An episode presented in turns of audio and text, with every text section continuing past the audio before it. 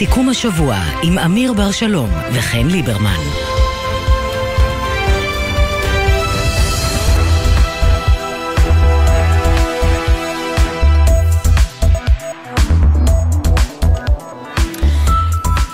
כן, דילמה קשה סביב אה, יום הזיכרון, וואו. ושר הביטחון גלנט כבר uh, הורה ל, uh, לדוברים שלא להכניס פוליטיקה בנאומים שלהם בטקסים, אבל אני מודה שיהיה קשה מאוד לוודא שדוברים, פוליטיקאים שידברו בטקסים האלה לא יכניסו uh, פוליטיקה, לא משנה מאיזה צד.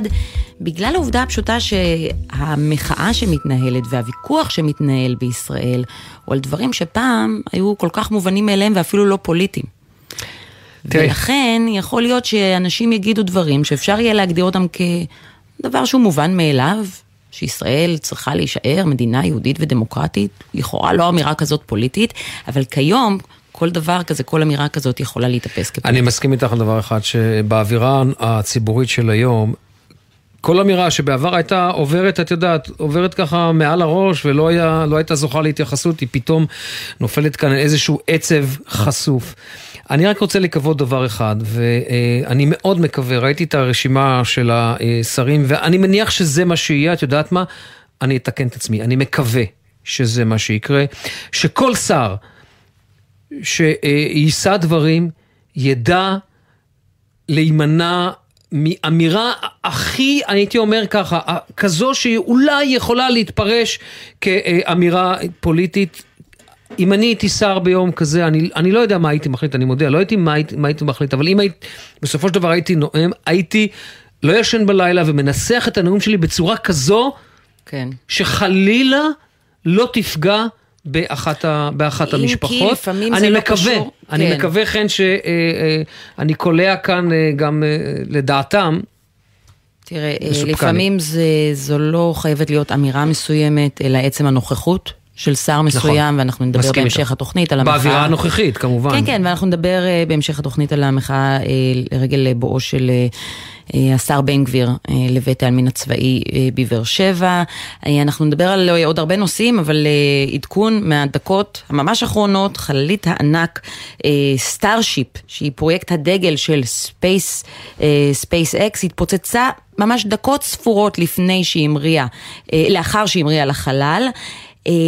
אתה יודע, היינו כבר, כבר רצינו לדבר עם אנשים על השיגור המוצלח, כי השיגור היה מוצלח, אבל כמה דקות לאחר השיגור המאוד מוצלח היא התרסקה, אנחנו נדבר על זה בהמשך התוכנית, אבל זה פשוט מעניין לקרוא את הידיעות עכשיו על השיגור הזה, בגלל שבפסקה הראשונה אומרים שהחללית התרסקה, אבל בהמשך הכתבה מתארים את החללית, כלומר את אותו תיאור שהיה רגע לפני ההתרסקות, ויש כאן סופרלטיבים נהדרים, סטארשיפ היא שילוב של חללית ומשגר, הגדולים והחזקים ביותר שפותחו אי פעם.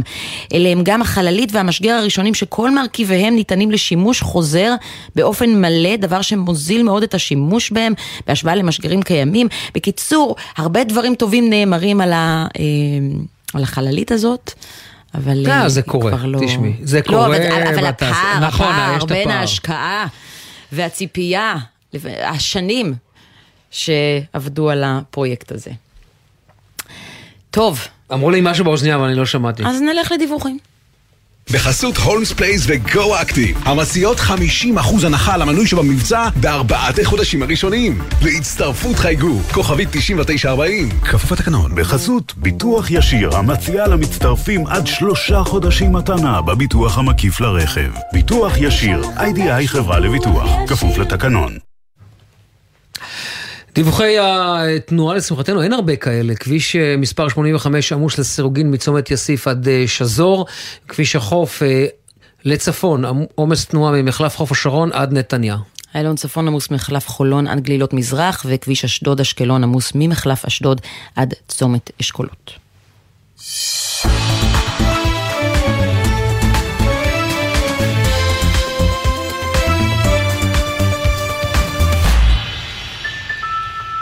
ואנחנו ממשיכים לדבר לקראת יום הזיכרון. דורון קדוש כתבנו לענייני צבא וביטחון, ערב טוב. שלום חן, שלום אמיר, ערב טוב. אני כן רציתי מקודם גם להוסיף ש, שצריך להודות, יש משהו גם בעיסוק התקשורתי לקראת יום הזיכרון, שקצת אולי אה, מלבה את, ה, את השטח וכבר מצפה לעימותים, אבל שוב, אנחנו מתבססים פה על, אה, על אמירות אמיתיות ועל חששות אמיתיים. נכון, אני מסכים איתך, זה אולי קצת כמו שהרבה פעמים אנחנו מרבים לדווח על כוננות ועל דריכות במערכת הביטחון מפני כל מיני אירועים ביטחוניים. בסוף, אה, אה, אתם יודעים, יש, יש הטוענים שזה דווקא מה שמלבה את היצר של האויבים לפעול. בסוף, אה, צריך להבין, יש חשש אמיתי במערכת הביטחון, וזה נוגע גם לארגוני המשפחות השכולות, זה נוגע גם לשר הביטחון גלנט באופן אישי, וגם לראשי צה"ל ואנשי פורום מטכ"ל, שיום הזיכרון הזה יהפוך להיות מוקד של עימותים בבתי העלמין על רקע המחלוקת הפוליטית. החשש הזה עלה כבר לפני אה, כמה שבועות טובים, אפילו כמה חודשים, כשהמחאות אה, החלו להסלים, והתקרבנו ליום הזיכרון והבינו שהדבר הזה עלול להגיע גם לשם, שאם כל הפרות הקדושות נשחטות, וראינו כבר את אה, אה, מערך המילואים נכנס לתוך המאבק, אז החשש היה שגם יום הזיכרון עלול להיכנס לתוך זה, ומה שאנחנו רואים בעצם במהלך השבועות האחרונים, אבל במהלך הימים האחרונים באופן הכי בולט, זה ניסיונות אה, בלתי פוסקים, בעיקר של ראשי מערכת הביטחון, שר הביטחון גלנט וראשי ארגוני המשפחות השכולות, לנסות להרגיע את המצב, ליצור קשר עם הפוליטיקאים שיגיעו לבתי העלמין, לבקש מהם לשאת אך ורק דברים ממלכתיים בטקסים ובנאומים בבתי העלמין הצבאיים, להימנע מכל אמירה פוליטית שהכוונה או המחשבה היא שאם הפוליטיקאים יצליחו להתעלות על גודל השעה ולא להכניס פוליטיקה לתוך בתי העלמין, אה, הציפייה תהיה שהיום הזה יעבור בשלום. בסופו של דבר מה שאנחנו רואים היום זה גם את שר הביטחון גלנט כותב מכתב שמופנה לכל חברי הכנסת ולכל שרי הממשלה והוא מבקש מהם את הבקשה הזו. ראינו עצומה שארגן חבר הכנסת חילי טרופר, שחתמו עליה כבר בערך 100 חברי כנסת שהתחייבו להימנע מאמירות פוליטיות בבתי העלמין, ואפשר רק לקוות שהיום הזה באמת יעבור בשלום. נוסיף אה, עוד אה, משפט בנוגע לרשימת נבחרי הציבור שיגיעו לבתי העלמין. הבוקר פרסמנו שמשרד הביטחון מסרב לבקשה של ארגוני המשפחות השכולות ובעיקר ארגון אלמנות ויתומי צה"ל הוא מסרב לבקשה להעביר להם את הרשימה שמפרטת איזה נבחר ציבור, איזה חבר כנסת, איזה שר מגיעים לאיזה בית עלמין. אבל הנה עכשיו הרשימה פורסמה. נכון, אז באמת הם סרבו לבקשה, ואחרי הפרסום הזה שלנו, לפני ממש כמה דקות, משרד הביטחון מפרסם באופן רשמי טבלה מאוד מסודרת ומפורטת של כל חברי הכנסת וכל השרים, מי מהם יגיע לאיזה מקום. מה גרם לשינוי הזה? תראו, אה, ארגוני המשפחות השכולות קודם כל רוצים להתארגן. אה, ראשי הסניפים של יד לבנים רוצים ליצור קשר עם נבחרי הציבור שיגיעו אליהם אה, כל אחד לעיר שלו ולדבר איתם, לתאם את ההגעה שלהם. יושבת ראש ארגון אלמנות ויתומי צה"ל, תמי שלח, רצתה להתקשר אחד-אחד היום לכל הפוליטיקאים ולבקש מהם בשיחות טלפון אישיות גם כן להימנע מפוליטיקה בתוך בתי העלמין. זו הסיבה שהם ביקשו את הרשימה. בהתחלה כבר כמה ימים שמשרד הביטחון סירב לזה, וכאמור לפני כמה דקות הוא נעתר לבקשה הזו של הארגונים ושל המשפחות, והוא מסכים לפרסם גם לציבור וגם לארגונים את הרשימות המלאות. תודה. תודה דורון. דורון. מצטרף אלינו עכשיו ישראל שור, אחיו הצעיר של אבידה שור, שנהרג אה, בדיוק לפני 50 אה, שנים. באפריל 73 במבצע אביב נעורים בביירות. אה, שלום ישראל. שלום רב, ישראל שור. קיבלתי את התיקון, קיבוץ שובל, בזה, בזה לא טעיתי, לא, טוב, הסיפור של אח שלך נכון, נכון, ידוע, נכון. ידוע, אה, הוא מוכר בכלל, אה, קיבוץ של שובל הוציא הרבה מאוד לוחמים. אז ישראל, כשאתה שומע ש... לצורך העניין הפוליטיקאים לא הולכים לסגת אה, מה, מה, מהעניין הזה של להגיע לבתי, ה, לבתי הקרבות, הקברות, סליחה, לבתי העלמין הצבאיים. אתה, אתה אומר לעצמך, מה? תראה, עצם זה שאתה משת, אה, אה, משתמש במילה לסגת, זה כבר, זה כבר מביא אותנו לסוג של שדה הקרב. נכון, נכון, אז אני, אז אני חוזר בי. הם, הם ימשיכו להגיע כבכל שנה. כן. אז, אה, אז תראה, זה שימשיכו להגיע כבכל שנה, וזה שתימנע אה, אה, מהם האפשרות לבוא לבתי הקברות כדי לנאום נאום ממלכתי, בוחנים את זה כרגע גם במושגים היסטוריים של זה כבר היה בעבר, שאנשים הגיעו לבתי קברות בעימותים, ומה יהיה בשנה הבאה כשהמערכת תשתנה. ואני מבקש לבחון את, ה, את, המצ, את המצב על פי ממדים של היום, מה קורה היום. היום העם הזה אה, אה, משוסע וקרוע מבפנים ברמות שלא היו לפני כן.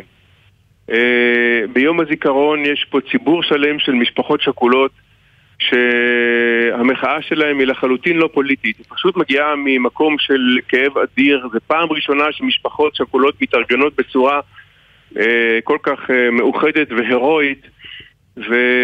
ורוצות להגיע למרחב הציבורי והסטרילי והממלכתי הזה ולהתייחד עם יקיריהן אה, אה, ביום הזה. עכשיו, גם ככה, מדי שנה לצערנו הרב, מצטרפים אה, אה, נופלים רבים לבתי הקברות, ומילא, למשל, אני שקל, שכלתי את אימא שלי לפני שנה וחצי, שהייתה כמעט בת 98, גם ככה להביא אותנו, שאנחנו כבר אנשים מבוגרים, ואת ההורים שלנו לבתי הקברות, בקושי למצוא דרך לקברים.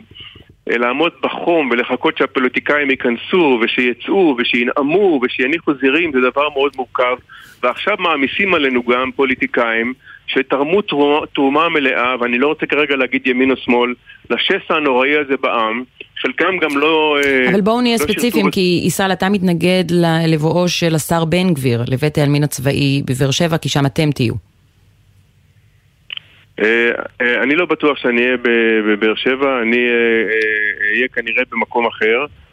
ונכון שבן גביר הוא אחד, הוא, הוא בראש הרשימה שאליה, שאליו אנחנו מתנגדים לבואו של זהו, ואני רוצה לומר שבן גביר הרוויח ביושר רב את ההתנגדות הגדולה שיש למשפחות השכולות לביקורו, גם בגלל שהוא לא שירת בצבא, גם בגלל שהוא מחרחר חיכוכים ומלחמות ידוע.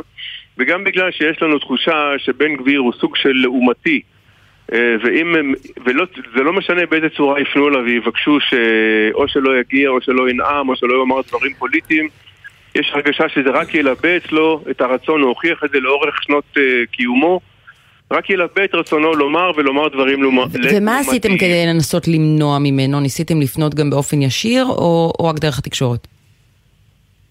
קודם כל ברור שניסו לפנות, אני, אני ממידע אישי, אני הרי שייך להמון קבוצות של משפחות שכולות לא רק שפנו אליו באופן אישי, אלא גם פנו לאשתו, אה, נדמה לי שקוראים לה איילה. או איילת, אה, איילה בדיוק, גם באופן אישי כמובן ש, שאיש לא זכה לתגובות אה, לא ממנו ולא ממנה וזה שוב לוקח אותנו למקום הזה של אני ואפסי עוד אני אבוא לאן שאני רוצה, אני אומר את מה שאני רוצה, אתם לא חשובים, אתם לא משמעותיים אחים שכולים ומשפחות שכולות בכלל שמגרדים להם את הכאב עם אמירות של נבזים, אה, שוליים, אנרכיסטים, בוגדים וגם מפילים אחר כך עליהם בבתי הקברות אבל אתה לוקח בחשבון שיכול להיות שבקרב המשפחות השכולות שיהיו בבית העלמין הצבאי בבאר שבע, יש גם כאלה שאולי הצביעו לבן גביר? אני לא, אני לא מדבר כרגע על אם הצביעו או לא הצביעו לבן גביר, ואני באמת לא רוצה לקחת את זה למקום פוליטי, אני מדבר על האיש, ואני לא רק מדבר על האיש, אני מדבר על האנשים. אבל אתה מדבר, ישראל, זה ברור, אתה מדבר פוליטי, ותראה, מה, מה קורה כאן? תראה, מדובר פה בשד שיצא מהבקבוק, והוא ש... מסוכן, ואני אומר לך למה, זה לא קשור, בשנה הבאה, או בעוד שלוש שנים, תהיה כאן ממשלה אחרת. והעניין של שרים שיגיעו לבתי העלמין לא יישא חן בעיני אותם אנשים. ומה שקרה כאן למעשה זה שלקחו את היום הזה, ועכשיו השתמשו בו בכל פעם למחאה, למחאה אחרת, וזו הסכנה בפגיעה בעניין הזה של, ה, אני אקרא לזה, הייחודיות, הלאומיות של היום הזה. בלי קשר מדינת, כרגע למי מי הממשלה ישראל. המכהנת. מדינת ישראל אלופה ביצירת איזונים. אם uh, ממשלה אחת uh, קוראת uh, בצורה זו או אחרת לנבחריה או למתנגדיה, אז מיד טורחים להזכיר מה היה לפני חמש, עשר ושישים ושבעים שנה. ואו שלוקחים אותנו שנתיים או שלוש קדימה ומשווים אותנו למה שהולך להיות בעוד שלוש שנים. חבר'ה, תעזבו את ההשוואות האלה. יש פה סיטואציה נקודתית, ואליה אנחנו צריכים להתייחס. המטרה שלי זה לא נגד בן גביר ולא נגד מישהו אחר ולא בעד זה או אחר. המטרה שלי זה להקל על כאבם האדיר. מי שלא מצוי בתוך המשפחות השכולות 10, 20, 30, 40, 50, 60 ו-70 שנה לא מבין את הכאב הזה. אנחנו לא לעומתיים, אנחנו לא רוצים לריב עם אף אחד ולא להתחכך עם אף אחד. אני באמת, דואג למה שיכול, אני נמצא בתוך עמי אני יושב, אני נמצא בתוך הקבוצות האלה, אני שומע את, את ההתבטאויות, ישבנו עם יושב ראש יד לבנים אלי בן שם, ישבנו עם uh, נבחרי צובירקה, אנשים באמת כואבים וחוששים, אני רואה את זה גם בהפגנות, שלא יוכלו לעמוד בפני הכאב הנוראי הזה, לא סתם תיארתי את הסיטואציה אה, בבתי הקברות שאנשים מבוגרים מגיעים לשם ועל זה יבואו אנשים ששנויים במחלוקת. באמת בואו לא ניקח את זה לעוד שנים קדימה ולא, יש לנו נקודה. אני, אה, לא סתם אה, שלחנו מכתב עם 400 חותמים לשר הביטחון יואב גלנט ולעוד חברי כנסת בניסיון להשפיע, לא סתם גם אלי בן שם שהוא באמת יהודי אובייקטיבי לחלוטין, מבין את הכאב ואת המחאה, לא סתם יואב גלנט ביקש מפוליטיקאים שלא יתבטאו אה, בבתי הקברות, לא סתם הוחתמו 100 אנשים, 100 חברי כנסת על כך. איך אתה חושב שאתה עצמך תגיב אם תהיה בנוכחות בן גביר בטקס כזה? אה, אני יודע איך אני לא אגיב. אני לא אגיב באלימות, ואני לא, אה, לא אחתור למגע, ואני לא, אה, לא אעשה שום דבר שמתפרש כאלימות, אבל סביר להניח ש... שאני אעשה את אחד מהדברים הבאים, או שאני אסובב את הגב, או שאני אפצח בשירת התקווה, או שיר הרעות, או שאני אה, אצעק בושה. דרך אגב, אני אה, מעולם לא חשבתי שאני אגיע לסוג כזה של אלימות אה, מילולית, ואין לי שום כוונה גם להיות כזה. ואני יכול להגיד לכם שכרגע אני מתכוון אה, אה, אה, לציין את יום הזיכרון בטקס שאנחנו, המשפחות השכולות, עושים אה, ברחוב רוטשילד 16 מול בניין דיזנגוף, ששם הכריזו על, על העצמאות כדי לא להיות בבתי הקברות. אבל אני רוצה לומר שיכול להיות שברגע מסוים אני לא אשלוט בעצמי ואני אצעק בושה או שאני... זהו. ודרך אגב, את השיעורים האלה לא אני המצאתי, קיבלתי אותם מאותו בן גביר. הצורה שהוא התנהג עם, ה, עם, ה, עם, עם המדינה הזו ומוסדותיה והשלטון שלה, אה, אני, שוב, אני, אתה יודע, בן גביר הוא לא המורה שלי ולא המחנך שלי, אבל מי שהמציא את כל הדברים האלה זה לא אנחנו.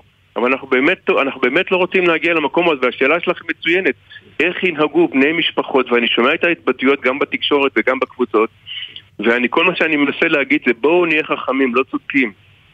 בואו ננסה אחת מהשלוש, או למנוע אה, מפוליטיקאים להגיע בכלל, או שיגיעו ולא ידברו, או שאם הם ידברו באמת שיישאו דברים ממלכתיים ולא פוליטיים. ודרך אגב, אני, יהיה לי מאוד מאוד קשה אם אנחנו דנים בבן גביר, לשמוע את בן גביר נושא, דבר, נושא דברים ממלכתיים על אנשים שנפלו על הגנת המדינה בזמן שלא רק שהוא שירת, אה, אה, לא רק שהוא לא שירת אה, בסיילה, הוא גם משמיע דברים כל כך כואבים נגד... מה לגבי גולדקנופ למשל? גם לא שירת בצבא. תראה, בוא, בוא, בוא, בוא לא נעשה את זה, בוא, בוא לא נוביל את הדיון הזה למקום אישי. אני לא רוצה, אה, אתם אמרתם בן גביר, אז בן גביר הוא באמת אה, שנוי במחלוקת, והוא מעורר התנגדות, וזה, אני לא רוצה להיכנס פה לשמות, אני לא רוצה להפוך את זה לפוליטי. Okay. אה. בן, בן גביר התבטא באמת בצורה מאוד, מאוד מתריסה ולעומתית ומכאיבה, אז הוא זכה לביקורת שהוא זכה, ואם הוא יבוא לבית הקברות ויתבטא, ויתבטא גם בצורה מתריסה, אני מניח שהוא יזכה אה, לתגובות הולמות. בואו לא נהפוך את זה לאישי, אני לא, לא, לא, לא מדבר כרגע על המלחמה, אני מדבר כרגע בכאב על האחים שלי, המשפחות השכולות. אבל נגיד יגיע, עכשיו מצטרף אלינו אה, השר, אה, שר העלייה והקליטה אופיר סופר, אז אתה חושב שגם במקרה של הנוכחות שלו אתה תגיב בצורה כזאת? או שזה שמור לבן גביר? שוב, אני חוזר ואומר שבן גביר בהחלט אה, בעזרת אה, אה, צבירת נקודות אה, במעלה הטבלה הצליח לטפס למקום הראשון אה, בטבלה הזו שאנחנו כרגע מדברים עליה.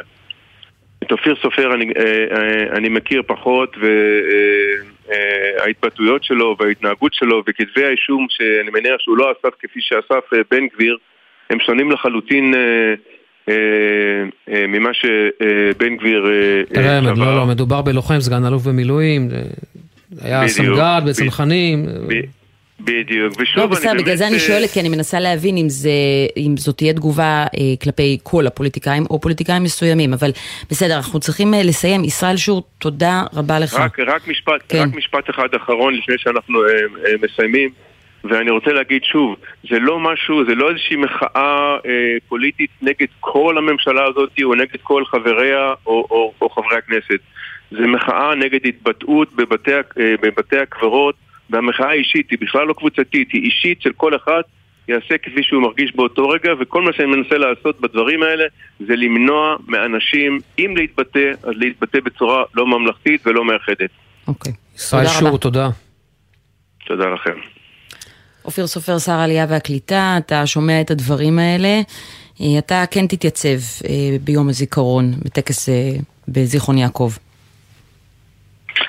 כן, אני אתייצב, אני רק אגיד שאני פה השבוע נמצא בארצות הברית, מתעסק בעלייה וקליטה, והימים האלו, להתעסק בעלייה וקליטה בימים האלו של יום השואה והגבורה ובואכה יום הזיכרון, זה נותן אה, הרבה יותר עוצמות, הרבה יותר נפח, הרבה יותר משמעות ועומק לעשייה.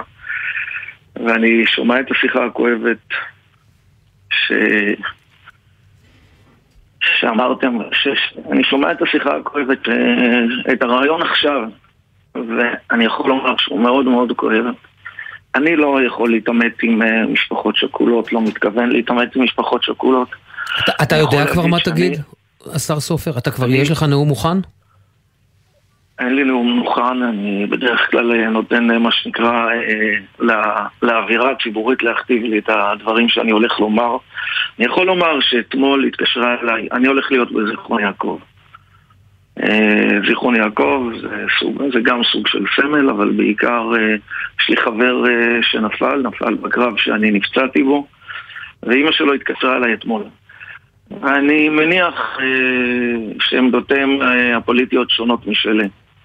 ואמרה לי, שיהיה ברור שאנחנו רוצים שתהיה לידינו אה, וחשוב שתהיה לידינו.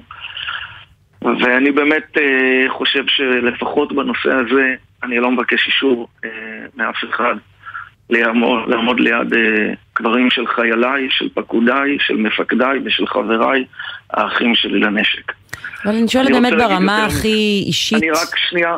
לא, אתה תענה גם על זה. כן, כן. תני לי, בבקשה, בגלל שמדובר ב... הימים האלה הם ימים קשים, ולמי שעבר אותם כמו שצריך לעבור אותם, אז הם קשים יותר, אז תתני לי קצת לדבר בצורה יותר משוחררת. יום הזה הוא יום ממלכתי. כשאנחנו מדברים על יום ממלכתי, אז הרבה פעמים אנחנו משאירים את הסיפור האישי טיפה בצד, ונותנים למעמד הממלכתי לתפוס את המקום הנכון. והמעמד הממלכתי זה אומר פחות העניין האישי, ופחות אה, אה, כל אחד ואחד, אלא יותר הממלכה, יותר הלאום, יותר הדבר שאנחנו יכולים להתחבר דרכו. ואי אפשר לבוא ולקחת את קודש הקודשים, את הדבר הכי קדוש שלנו, הכי מחבר שלנו כחברה, שאנחנו כולנו מוכנים למסור את הדבר היקר מכל, שזה את החיים שלנו, ואנחנו מחנכים לכך את ילדינו ואת בנינו, ואת הדבר הזה לבוא ולפרק. כן, נכון, אבל השר סופר, אנחנו ראינו את זה כבר בשנה שעברה, סליחה, בשנה שעברה ראינו את זה עם אה, ראש הממשלה לשעבר נפתלי בנט, ולא ראיתי, אתה יודע, מקצה לקצה בקשת הפוליטית קמים ואומרים חברים עד כאן, וזה צורם. אמיר, נכון. אני אגיד יותר מזה, זה לא, זה לא קרה רק בשנה אה, שעברה. זה קורה כמעט כל שנה אה, בהר הרצל למיטב אה, זיכרוני, אני לא כל השנים הייתי בהר הרצל, היו כמה שנים שהייתי בהר הרצל, יש לי חללים גם בהר הרצל, גם בצפון וגם בדרום. ואני אומר, אני זוכר שזה קורה בהר הרצל כמעט כל שנה, אבל בואו נשמור על הפרופורציות ובואו נשמור אה, על הנפח של הדברים. אה, ונזכור שבסוף זה הדבר הכי חשוב לנו. הדבר הכי חשוב לנו ולדעת שיש דברים שמחברים אותנו אה, בצורה הכי חזקה והכי כואבת, וכשהיא כואבת היא גם מחברת בצורה מאוד מאוד כמו כור היתוך כזה, זה בדיוק כזה. בוא נשמור את הקדושה של היום הזה, של הימים האלו, גם בסגנון, וגם כשאנחנו דנים עכשיו בשאלה הלא פשוטה הזאת, לעשות את זה, תמיד לזכור אה, את מי השארנו, אה, מי לא חזר איתנו מאותו הקרב, ולזכור שאנחנו פה בשביל להמשיך. אז באמת בגלל שהיום הזה כואב לך כל כך גם ברמה האישית, אני, אני, אני תוהה באמת, השר סופר, אתה איתנו? כן. אה, אתה בסדר, השר סופר?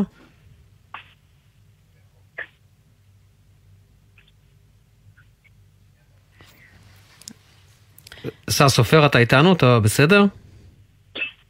אני איתכם כאן. זהו, אני, אני שומעת שאתה מתרגש, ו, ודווקא בגלל זה אני, אני כן תוהה כמה קשה זה לקראת יום כזה, לקראת טקס כזה שאתה מגיע אליו, לבוא עם, עם כל הכאב שגם ככה אתה בא איתו מדי שנה, לבוא גם עם החשש שעצם נוכחותך, וזה לא, וזה לא כי אתה חבר הכנסת אופיר סופר, אלא כי אתה חלק מהממשלה הזאת, עצם הנוכחות שלך יכולה לגרום ל, לסיטואציה לא נעימה. אה, אני מניחה שזה, שזה, שזה מפחיד לבוא לטקס לא. עם, ה, עם החשש זה הזה. לא, זה לא מפחיד. אני לא מגיע עם שום חשש. אני גאה במה שעשיתי למען המדינה הזאת, ואני גאה במה שאני עושה היום למען המדינה הזאת. אני חושב שחלק מהגבורה שאנחנו ידענו לגלות בשדה הקרב, אנחנו צריכים לדעת, כשאני מדבר עם בני נוער, אני אומר להם, תקשיבו. אני בצבא נלחמתי כתף אל כתף, וזה היה וקטור אחד, וזה היה נראה שאנחנו כולנו נלחמים לאותו כיוון, אנשי ימין ואנשי שמאל. ואני חושב, וככה אני מסתכל על הדברים גם בכנסת, כשאני מתווכח עם חבר טוב מהשמאל, כדוגמת אה, רם שפע למשל, והוא אומר אחרת ממני ואני אומר אחרת ממנו, ואנחנו נדע לעשות את זה בכבוד הראוי, זה נראה כאילו אנחנו עובדים אחד נגד השני, אנחנו עובדים בשביל אותה מטרה, אנחנו מבררים איך אנחנו רוצים לחיות כאן כחברה. עכשיו, זה לא צריך להיות רק ביום הזיכרון, זה צריך לנהוג מיום הזיכרון למשך כל השנה כולה.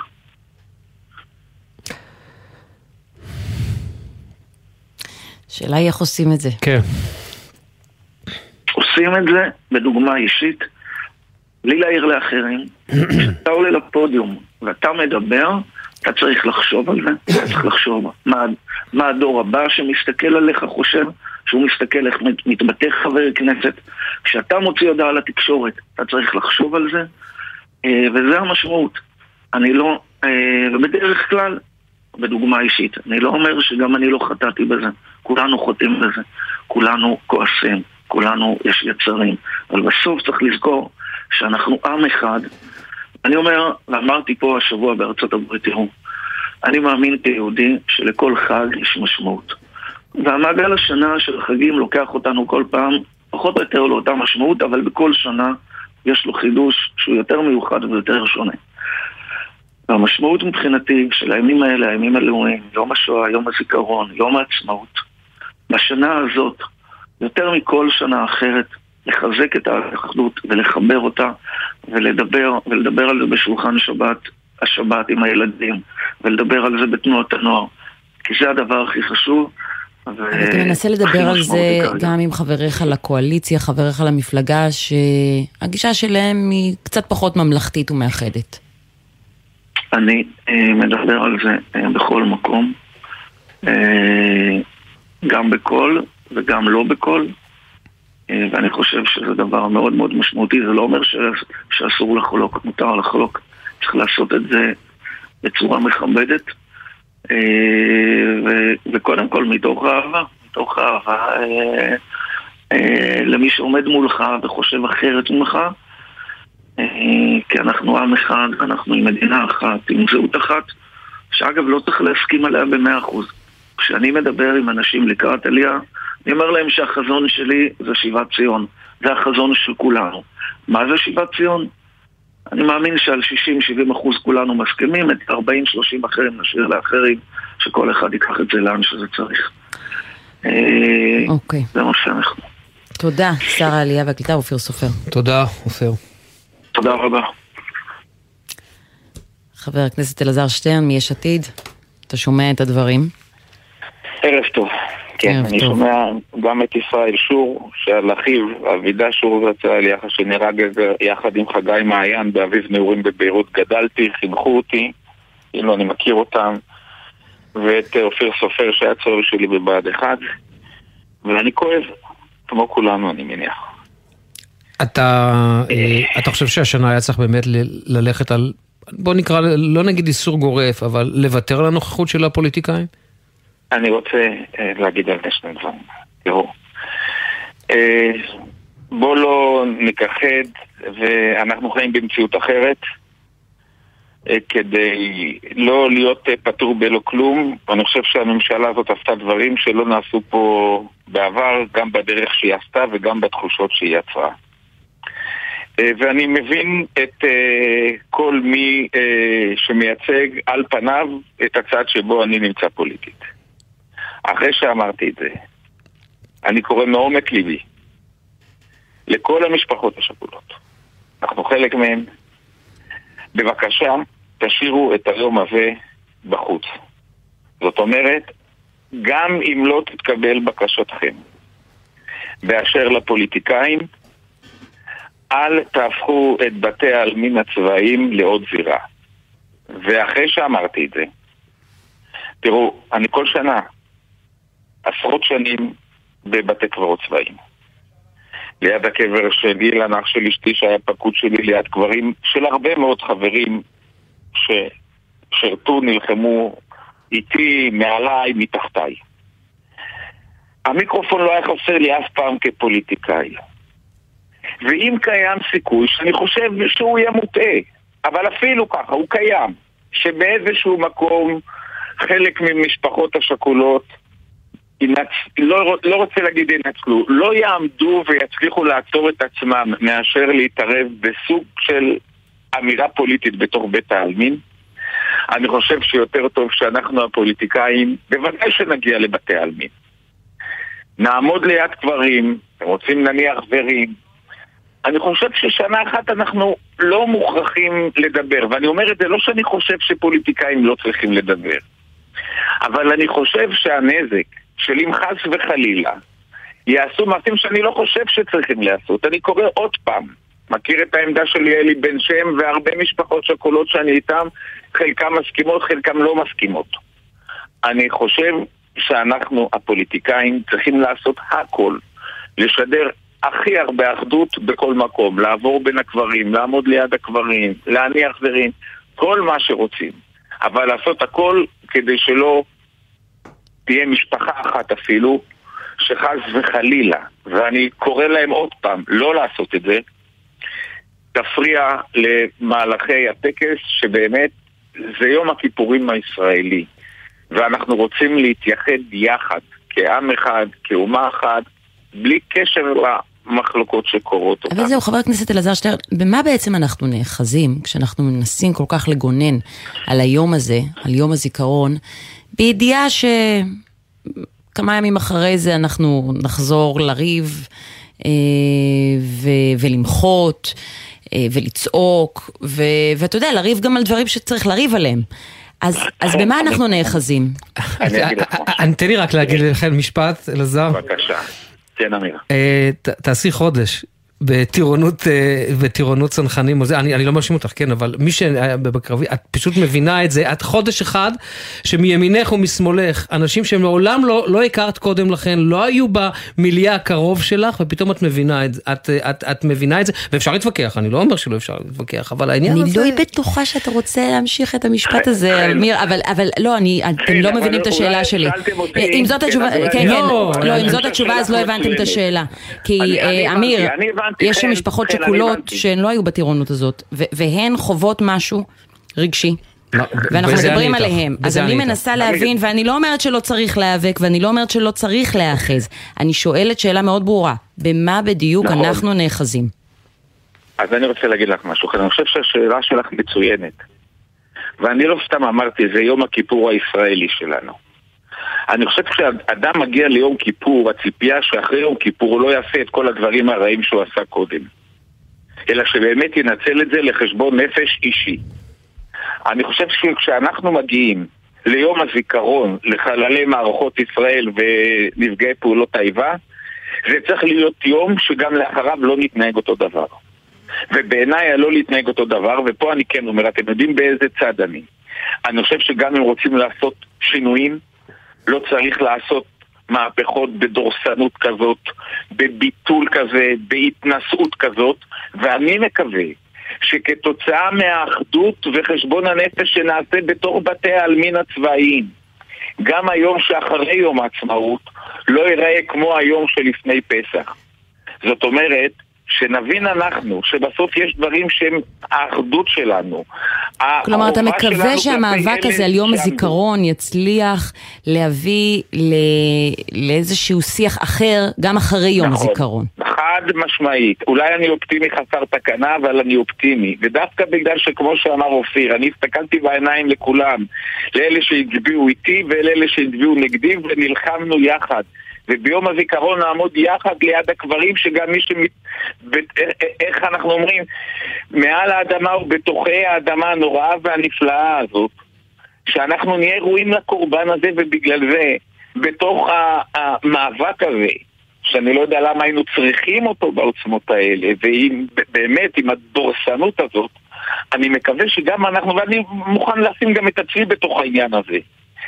נדע שאנחנו באמת, האמירות האלה ראויים לקורבנם, או במותם ציוו לנו את החיים, איזה חיים הם ציוו לנו? מה חיים? של מלחמות, של דורסנות, של התנסות, או חיים שאנחנו באמת יודעים לדבר אחד עם השני, יודעים לחיות את המחלוקת, יודעים שהמחלוקת צריכה להעשיר אותנו, לאו דווקא להעניש את כולנו יחד, ואני מקווה ש...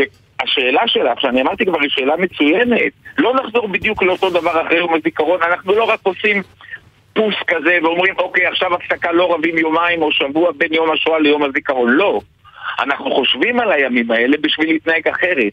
בשביל להפיק כן. מהם את הלקחים האמיתיים שאנחנו צריכים להפיק. ובגלל זה אני חושב, על אף המחלוקת, המשפט האחרון עוד פעם קורא.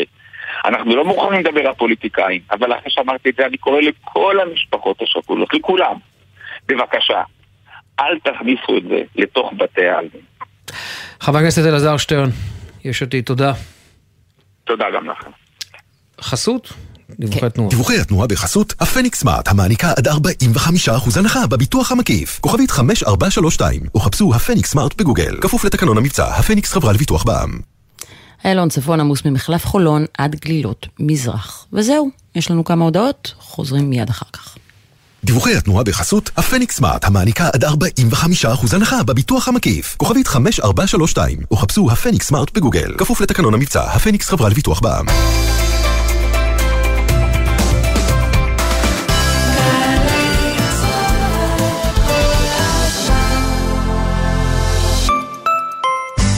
שלום, כאן אודליה, מאגף השיקום במשרד הביטחון. אתם או בני משפחותיכם מתמודדים עם פוסט-טראומה על רקע השירות הצבאי? אל תישארו לבד. אגף השיקום במשרד הביטחון כאן למענכם, עם קו התמיכה נפש אחת, הפועל 24 שעות ביממה, כדי להעניק לכם ולבני משפחותיכם תמיכה וסיוע. חייגו כוכבית 8944, אנחנו כאן בשבילכם, אגף השיקום. עמיתי מועדון חבר, דגמי כלי הרכב החשמליים BYD בהטבות מיוחדות, רק לכם. לפרטים כוכבית 4904 או באתר מועדון חבר. זה הכל בשבילך,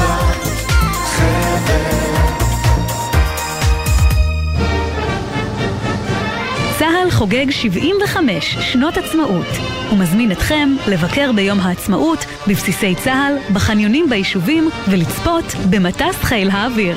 הכניסה לבסיסים בהצגת תעודה מזהה וללא נשק. פרטים באתר צה"ל במרשתת. אנו מכריזים בזאת על הקמת מדינה יהודית בארץ ישראל. היא מדינת ישראל. מחר, עותק חגיגי של מגילת העצמאות של מדינת ישראל יצורף לעיתוני סוף השבוע. חג עצמאות שמח, מקרן מנדל. חדש, רק בסמינר הקיבוצים. נתיבים עם התמחות מעשית עדכנית ומותאמת לעולם התעסוקה המתחדש. חינוך והוראה במרחב הרפואי, פיתוח למידה וניהול הדרכה, אומנות במרחב הקהילתי-חברתי ועוד. כי חינוך זה הרבה יותר ממה שחשבתם. סמינר הקיבוצים, נפרדים, התקשרו כוכבית 8085. יום הזיכרון לחללי מערכות ישראל ופעולות האיבה, תשפ"ג. בשלישי, בשמונה בבוקר, על הזיכרון. טלי ליפקין-שחק במשדר מיוחד. ב-11:40, בוקר בהיר של תשרי, סיפורו של בית הספר הריאלי בחיפה, ששכל 73 מבוגריו במלחמת יום הכיפורים. ואז אני מקבלת מכה נוספת ועוד אחת, ושוב, כשבכל יום מתגלה שמישהו אחר מהכיתה או מהשכבה נהרג. וב-1:40, שם, בעפר ותכלת, על שלושת פיגועי הטרור שהיכו זה אחר זה בשנת 85 מעבר לים. יום הזיכרון לחללי מערכות ישראל ופעולות האיבה בגלי צה"ל. עכשיו בגלי צה"ל, אמיר בר שלום וחן ליברמן.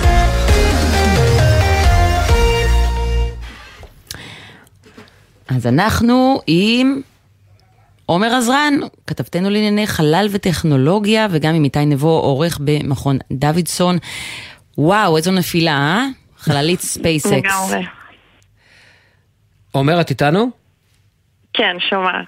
אוקיי. אז uh, באמת uh, החללית ענק הזאת, סטארשיפ, פרויקט הדגל של ספייסקס, התפוצצה ממש כמה דקות uh, אחרי שהיא המריאה uh, לחלל. השיגור הזה, נדגיש, לא היה uh, מאויש. אה, והוא התרחש אה, בטקסס, ממש אה, על גבול מקסיקו. זה בעצם שילוב של חללית ומשגר הגדולים והחזקים ביותר שפותחו אי פעם, והם גם הראשונים שכל המרכיבים שלהם ניתנים לשימוש חוזר באופן מלא, משהו שמאוד מוזיל את העלויות של השימוש. כמובן כשהניסוי הזה מצליח והטיל לא מתפרק לחתיכות באוויר כמו מה שקרה היום. כן, תודה, עומר. ואנחנו עכשיו איתך, איתי. קודם כל צריך אה, לומר, אה, איש רשות השידור לשעבר, כל ישראל. שלום איתי. מודה באשמה. שלום, ערב טוב. שלום. אה, אז קודם כל ספר לנו עד כמה הכישלון הזה הוא כישלון מהדהד, כי זה לא משהו חדש, ראינו כבר חלליות מתרסקות. אין מאה אחוז בעניינים האלה. אין מאה אחוז, וצריך לקחת בחשבון שזה שיגור ראשון. בשיגור ראשון הרבה פעמים יש אה, כישלונות, רק בחודשים האחרונים ראינו כמה כישלונות אה, מפוארים, כמו הטיל שהודפס בתלת מימד וכן הלאה. תמיד ההתחלות קשות, גם לספייסקס היו הרבה התחלות קשות, אבל זאת חברה עם אה, אורך נשימה מאוד גדול, ואני מניח שהיא תקום. גם היום הכישלון הוא ממש לא כישלון מוחלט. קודם כל הם הציבו לעצמם מראש רף לא גבוה, ניסוי יחסית לא מורכב יחסית למה שהמערכות האלה יכולות לעשות. הם ויתרו למשל מראש על ניסיונות נחיתה גם של טיל השיגור וגם של החללית עצמה, החליטו על נפילות בים. אבל למעשה הם אפילו לא הגיעו לשלב הזה הפעם. מה שכן, הם עברו בהצלחה את השיגור, החללית עצמה שוגרה עם הטיל. זה שיגור הבכורה של הטיל, החלק הראשון שלו עבר בהצלחה מלאה, כל המערכת מתרוממת, מגיעה ל... עוברת את שלב המקס קיו, השלב שבו יש את העומסים הכי כבדים על המערכת. זה כבר יוצא אטמוספירה או לפני האטמוספירה? לחצים, לא, לא, זה עדיין נשאר בתוך האטמוספירה.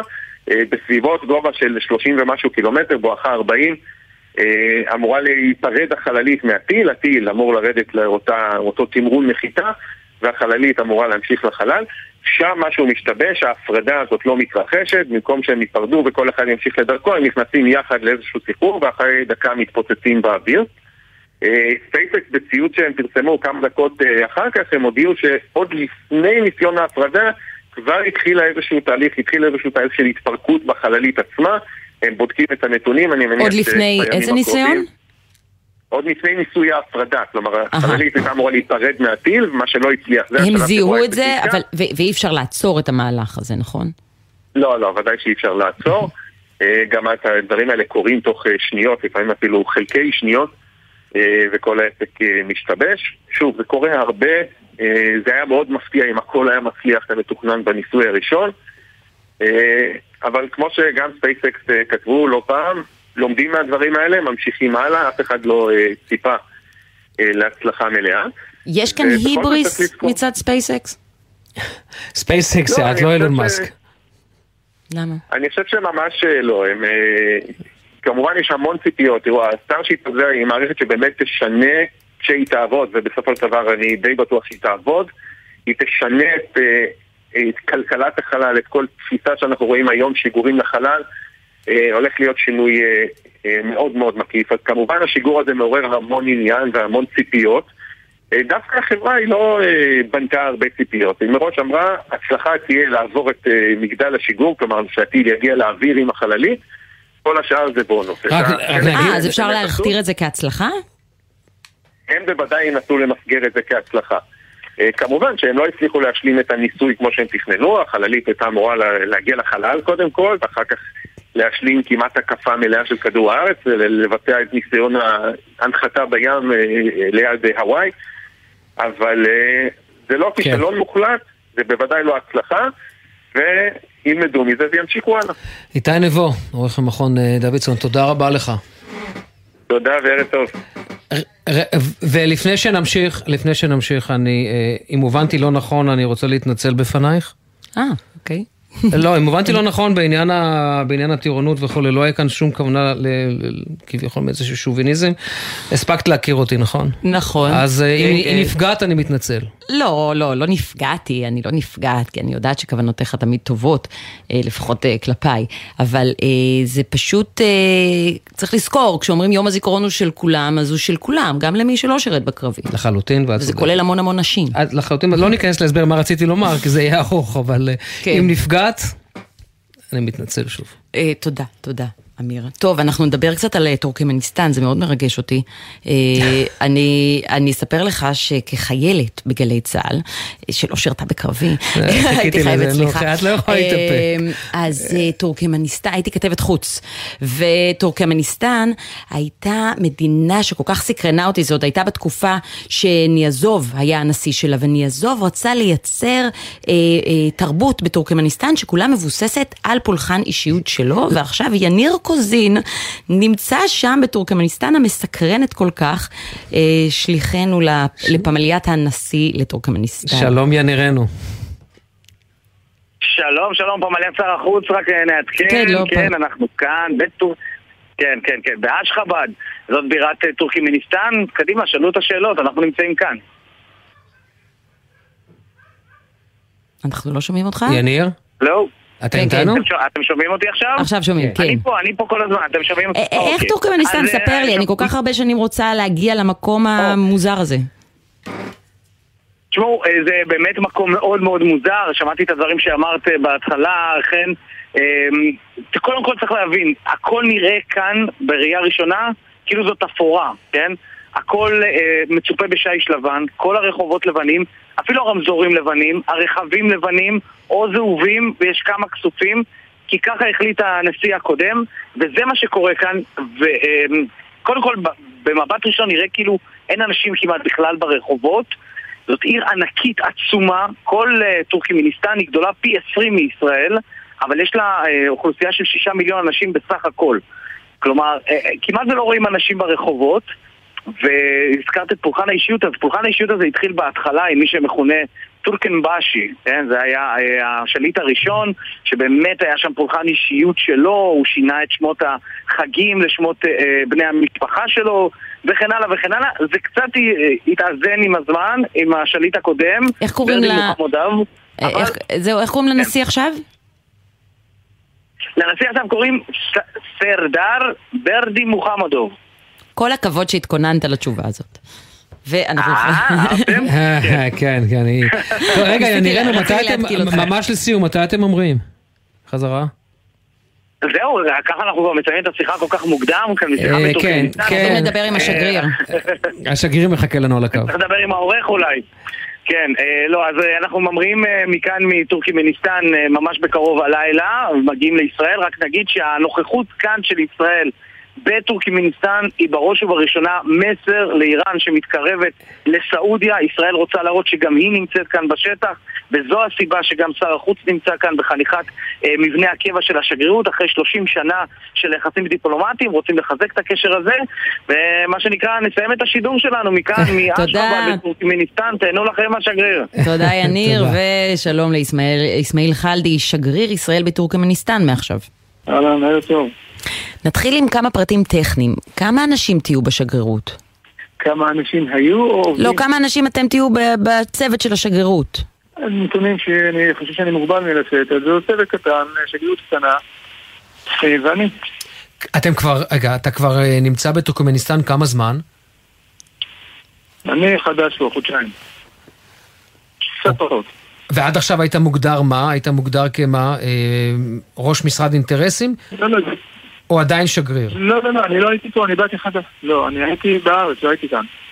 באתי בארץ. מינוי, קיבלתי מינוי, באתי. ספר לנו קצת על טורקמניסטן, אני מודה שאני מאוד מאוד סקרנית, אה, הייתי רוצה לבקר שם. כשנוחתים, מה רואים? איזה מראות יש במדינה הזאת? קודם כל זו מדינה מוסלמית אה, חילונית לחלוטין, 93% מהאזרחים שלה הם מוסלמים. סונים. אה, מדינה במרכז אסיה. מה? סונים. סונים, כן, סונים. אה, מדינה מאוד עשירה בגז, אה, משאבים אחרים כמובן, אה, טבע יש לה. היא מדינה עם משטר אה, קצת נוקשה, אה, כמובן כלפי האזרחים. יש כאן בערך 6.2 מיליון אה, אזרחים, תושבים, לפי הדיווח, אבל אה, מעריכים שזה הרבה פחות. זהו, אמרת אה, שהמדינה מאוד עשירה במשאבים, אבל התושבים לא, התושבים לא עשירים. אה, לא כולם. ומה אתה רואה שם ברחובות? תשמעו, ברחובות, אה, בעיר, בעיר הבירה, אה, ניקיון אה, פשוט אה, מעורר, אה, איך אומרים, אה, התפעלות. אה, עיר נקייה לחלוטין, אה, מסודרת, אה, בניינים לבנים, אה, אבל מעט מאוד אנשים. סליחה על השאלה האישית, אתה מעשן? אני מה? אם אתה מעשן, אתה מיד תבין למה אני שואל את זה. אתה יודע מה אני אגיד כבר עכשיו? בעוד שנה אה, יאסרו בטורקמניסטן על יבוא סיגריות. כלומר, השליט שם מבקש להפסיק את העישון לחלוטין. תשמע, אני נמצא חודשיים כאן, לא ראיתי אפילו אדם אחד שמעשן סיגריה, בטח לא ברחוב. אתם יודעים מה עדיף שכך? לא, יש, יש חוק בעניין הזה, ואומרת השגריר. את זה כמעשנת לשעבר. יש חוק. לא משנה, לפעמים... רגע, טוב, אני לא לא מכיר את החוק. לא סתם, אני לא חושבת שצריך אה, לאסור על אנשים דברים כאלה, אבל אה, אתה אומר שהניקיון הוא מופתי, אבל שאין הרבה אנשים ברחוב. זה לא נשמע אה, אה, חביב במיוחד. זה מוזרה קצת, נכון. מציאות מוזרה, לא- המקום הזה לא דומה לשום מקום אחר. אה, לא יודע מה להגיד לכם, אבל זה מה שיש כאן. ואיך האוכל שם? כמעט... איך האוכל? סגנון, איזה סגנון של אוכל? איזה סגנון של אוכל? אוכל מקומי, יש כל מיני מאכלים שלהם כאן. אבל אוכל נקי, מסודר, אין פה... טוב, נראה לי שאתה עוד צריך להתאקלם קצת. בדיוק, כמו... זה. כן. אה, ספר לי, השגריר חלדי, מה טורקמניסטן, אה, הייתי אומר, אה, רוצה מישראל? זאת אומרת, היחסים עם ישראל הם יחסים דיפלומטיים מ-1992, אבל הם תמיד היו מתחת לרדאר. מה קרה שעכשיו פתאום זה עולה? מה הם רוצים? לא, זה לא נכון. הקשרים איתם הם אה, לא חדשים. אה, יש לנו קשרים איתם אה, 93. אה, אבל פתיחת השגרירות היא חידוש. פתיחת השגרירות היא חידוש. היא עוד צעד בחימום הזה של היחסים, ולכן אמיר וגם אני שואלים, מה, מה המטרה של טורקמניסטן, מה טורקמניסטן מקווה להרוויח מההתחממות הזאת, מה ישראל מקווה, והאמת שגם מעניין אותי מאוד, האם טורקמניסטן יכולה לשלם על זה מחיר מול איראן. לא, אני לא חושב, אני לא יודע מאיפה אתם מביאים את הדברים האלה, זה לא נכון. יש פה קשרים, קשרים טובים. אה, אנחנו מקווים כמובן שיש עכשיו אה, שגרירות חדשה, שרמת הקש- הקשרים האלה, נגיד כמו סחר או אה, חילופי מומחים, תתגבר. זה הכל. אבל אה, הקשרים קיימים, זה לא... עכשיו לגבי איראן, אני לא יודע, אני לא יודע, אני, זה לא, לא, זה לא קשור באיראן. אבל הנציבות כאן אה, נמצאת כדי אה, לחזק את הקשרים עם, טורקמניסטן, עם כל שום קשר לאיראן. יש איזשהו סחר השגריר חלדי בין ישראל לטורקמניסטן? יש אבל, יש הבנת, מה, מה למשל? יש כל מיני חברות בתחום הטכנולוגיה, קצת אה, חקלאות ומים. יפה. עוד שאלה אה, אולי איזוטרית. איזה חודש עכשיו בטורקמניסטן? כי זכור לי מימיו של הנשיא ניאזוב, אה, שהוא גם אה, קרא לחודשים בשנה על שמו? זוכרים לא, את זה? לא, לא, זה הנשיא הראשון. לא. כן? פעם, עד 2007. נכון, עד 2007. אה, שאל אותם. ו- ו- ו- והם זנחו את לוח השנה הזה? הם הסתנכרנו עם לוח השנה הרגיל? והם, טוב, אז זה- כבר לא לוח השנה שלהם. לא, לא, לא. ספר לי עוד- דבר, אה, אה, השגריר יעזוב. אתה יודע, אתה שירתת, אה, התחלת לדעתי, התפקיד הראשון שלך היה בסן פרנסיסקו, נכון? זאת אומרת, התחלת במערב, ופתאום להגיע למדינה כזאת, שהיא מדינה שבלשון שלכם, של משרד החוץ, זה מדינה, מה שנקרא, קשת שירות. איך זה? תשמע, מתאקלימים לכל מקום. והכל זה שתי עולמות לגמרי שונים. זו מדינה, סן פרנסיסקו זו הייתה מדינה אחרת. מתאקלימים, אני חושב שזה החוזקה של אנשי משרד החוץ. שים אותם באפריקה, יפרידו, יתאקלימו, שים אותם ברוסיה, יתאקלימו. כן, זה חלק מהעבודה שאנחנו עושים. אגב, אה, איזה, אה, השפה היא טורקמנית, נכון? זה דומה לטורקית. נכון. והם דוברי אנגלית גם, או שקשה מאוד לתקשר איתם? אתה צריך להיעזר בהרבה מאוד... רוסית, רוסית, אבל גם אה, שדוברים אנגלית. טוב, אה, השגריר החדש שלנו בטורקמניסטן, אסמאעיל חלדי, אני חושבת שניתן לך עוד קצת אה, להסתובב, להכיר, לטעום. יש לה איפה לבלות שם? אה, לא זה. אוקיי. אנחנו נאחל לך בהצלחה, ורק שים לך איזה הערה קטנה אה, בטלפון. המשלחת עיתונאים הראשונה, חן ואני מגיעים לטורקמניסטן. לא יודעת אם אחרי השיחה הזאת מתחשק לי, אבל בסדר. תבואי, את תבואי. תודה רבה. תודה, להתראות. חסויות, חדשות וחוזרים. בחסות אופטיקה אלפרין החוגגת 75 לישראל, עם 75 אחוזי הנחה בקניית שני זוגות משקפיים. יום עצמאות שמח מאופטיקה אלפרין, כפוף לתקנון. בחסות ביטוח ישיר המציע למצטרפים עד שלושה חודשים מתנה בביטוח המקיף לרכב. ביטוח ישיר, איי-די-איי חברה לביטוח, כפוף לתקנון. בחסות הולמס פלייס וגו אקטיב, המציעות 50% הנחה על המנוי שבמבצע בארבעת החודשים הראשונים. להצטרפות חייגו, כוכבית 9940, כפוף לתקנון. מה נשמע, נשמע, סוף השבוע, הבית של החייל, גלי צהל כל הזמן. השומר, הבלם, הבלמח ההגנה, אצל לחי, צהל המשפחה למוזיאונים של משרד הביטחון להכיר את ההיסטוריה של היישוב העברי מראשית הציונות ועד הקמת מדינת ישראל וצה"ל. תערוכות וסיפורי גבורה במוזיאונים של משרד הביטחון ברחבי הארץ. חייבים לבוא לראות. המוזיאונים של משרד הביטחון. חפשו אותנו באתר יחידת המורשת והמוזיאונים או בפייסבוק. מגיש אגף משפחות הנצחה ומורשת במשרד הביטחון. גם בכיכר ציון, גם בגן העצמאות, גם במדרחוב בן יהודה, גם בכיכר ספרא, גם ברחוב יפו. בירושלים חוגגים עצמאות בכל פינה בעיר. בואו ליהנות מהופעות בבמות העצמאות של מיטב האומנים, מהרקדות ומופעים חגיגיים, ממסיבות אל תוך הלילה, ממוזיאון חי, מפעילויות במוסדות התרבות ומעוד המון אירועי עצמאות. נתראה בחגיגות, בשכונות ובכל פינה בעיר. כל הפרטים באתר עיריית ירושלים. קבלו משוואה, כמה זה יחס אישי, כפול מרצים מעולים, לחלק לכיתות קטנות, התשובה, 90% השמה בשנה שעברה. עזריאלי, חממה למהנדסי העתיד ולמהנדסות העתיד. לפרטים כוכבית 9087. אקדמית להנדסה, ירושלים. בכביש, כמו בחיים, אנחנו תלויים זה בזה. אם נתחשב באחרים, נשמור על החיים של כולנו. נהגים, רוכבי אופנוע חולקים איתנו את הדרך. חפשו אותם במראות ובצידי הרכב, בעיקר לפני מעבר נתיב, כניסה לצומת, פנייה או עקיפה. כי כולנו מחויבים לאנשים שבדרך, עם הרלב"ד. מיד אחרי החדשות, אמיר בר שלום וחן ליברמן.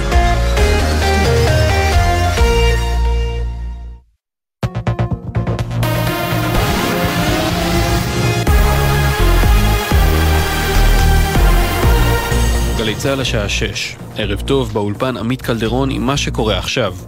הערכה רשמית של מערכת הביטחון, חיזבאללה הוא שעומד מאחורי פיגוע המטען במגידו בחודש שעבר.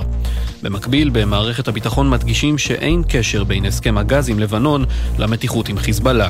מדווח כתבנו הצבאי, דורון קדוש. במערכת הביטחון מעריכים באופן רשמי כי ארגון חיזבאללה עומד מאחורי פיגוע המטען במגידו. ההערכה היא כי המחבל נשלח לצומת מגידו דווקא כדי לגרום לישראל לחשוב שהוא יצא מהשטחים. לפי המידע שיש בידי מערכת הביטחון, חיזבאללה הוא זה שעומד מאחורי הפיגוע וגם אישר אותו, ועוד סבורים במערכת הביטחונית כי אין קשר בין הסכם הגז שנחתם בין ישראל ללבנון לבין הפיגוע במגידו. גבר כבן 40 נמשה מהמים מחוסר הכרה בחוף ירושלים בתל אביב. כתבתנו בתל אביב, אנה פינס, מוסיפה שצוותי מד"א מבצעים בו פעולות החייאה ומפנים אותו במצב אנוש לבית החולים איכילוב בעיר. משרד הביטחון פרסם את טבלאות שיבוץ השרים וחברי הכנסת בבתי העלמין הצבאיים ביום הזיכרון. ראש הממשלה נתניהו ויושב ראש הכנסת אוחנה יבקרו בבית העלמין בהר הרצל. שר הביטחון גלנט יגיע לבית העלמין קריית שאול בתל אביב, ושר המשפטים לוין יפקוד את בית העלמין באופקים. השר לביטחון לאומי איתמר בן גביר יגיע לבאר שבע, והשרה מאי גולן תהיה בראשון לציון, זאת לאחר שנשמעה בימים האחרונים ביקורת על הגעתם של השניים לבתי העלמין, משום שלא שירתו בצה"ל. הדברים מגיעים לאחר הפרסום בגלי צה"ל, לפיו משרד הביטחון סירב להעביר את הרשימות לארגוני המשפחות השכולות, על אף בקשתם. שר העלייה והקליטה אופיר סופר מהציונות הדתית הדגיש ביומן סיכום השבוע, צריך לשמור על ממלכתיות יום הזיכרון. אני הולך להיות בזיכרון יעקב, זה, סוג, זה גם סוג של סמל, אבל בעיקר אה, יש לי חבר אה, שנפל, נפל בקרב שאני נפצעתי בו. הימים האלה הם ימים קשים, זהו יום ממלכתי. והמעמד הממלכתי זה אומר פחות העניין האישי, ופחות אה, אה, כל אחד ואחד, אלא יותר הממלכה, יותר הלאום, יותר הדבר שאנחנו יכולים להתחבר דרכו. חללית הענק סטארשיפ התפוצצה דקות ספורות לאחר המראתה לחלל. בכך כשל מיזם הדגל של חברת ספייסקס בבעלות המיליארדר אילון מאסק. מדווחת כתבתנו לענייני חלל וטכנולוגיה, עומר עזרן. השיגור שלא היה מאויש התרחש היום בטקסס על גבול מקסיקו. זמן קצר לאחר השיגור שעבר בהצלחה, הרקטה הייתה אמורה לנחות על הקרקע אבל התפוצצה באוויר. סטארשיפ הוא שילוב של חללית ומשגר הגדולים והחזקים ביותר שפותחו אי פעם. מטרת הניסוי היא לייצר חללית ומשגר שכל מרכיביהם ניתנים לשימוש חוזר באופן מלא, דבר שמוזיל מאוד את השימוש. אם הניסוי יצליח בפעם הבאה, אלו יהיו הטיל והמשגר הראשונים שכל מרכיביהם ניתנים לשימוש חוזר. סקרנים רבים ואנשי דת מוסלמים בישראל ובמדינות האזור מחפשים בשעה זו את הירח, והופעתו תצביע על סיום חודש רמדאן ומולד חודש שוואל שבא אחריו. כתבנו ג'קי חוגי מציין כי למחרת רמדאן יתחיל חג אל-פיטר, שיימשך שלושה ימים. כתבנו אדם פראג' מוסיף כי החברה הערבית בישראל נוהגת לאמץ את פסיקת חכמי הדת בסעודיה. אם הירח לא ייראה הערב, ייחשב מחר יומו האחרון של רמדאן. ומזג האוויר למחר, הטמפרטורות תהיינה מעט נמוכות מהרגיל לעונה. אלה החדשות שעורך בן נצר.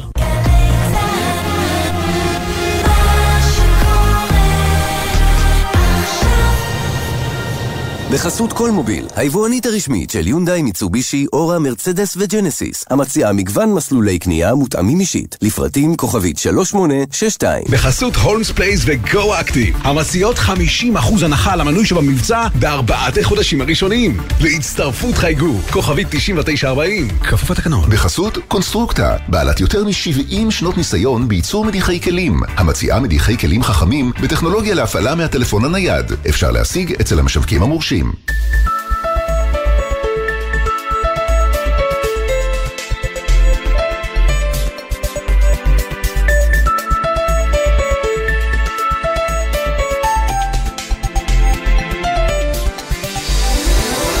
יומן סיכום השבוע עם אמיר בר שלום וחן ליברמן.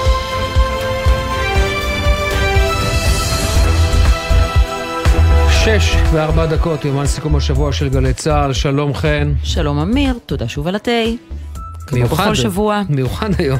אבל זה אותו תה משבוע שעבר. נכון, נכון, והוא גם עדיין שבוע מיוחד. שעבר הוא היה מיוחד, גם אה, היום הוא מיוחד. לפני זה, אבל מה, טוב, תזהי את הטעמים אחר כך, תגידי לי מה את, אה. מזהה בטעמים.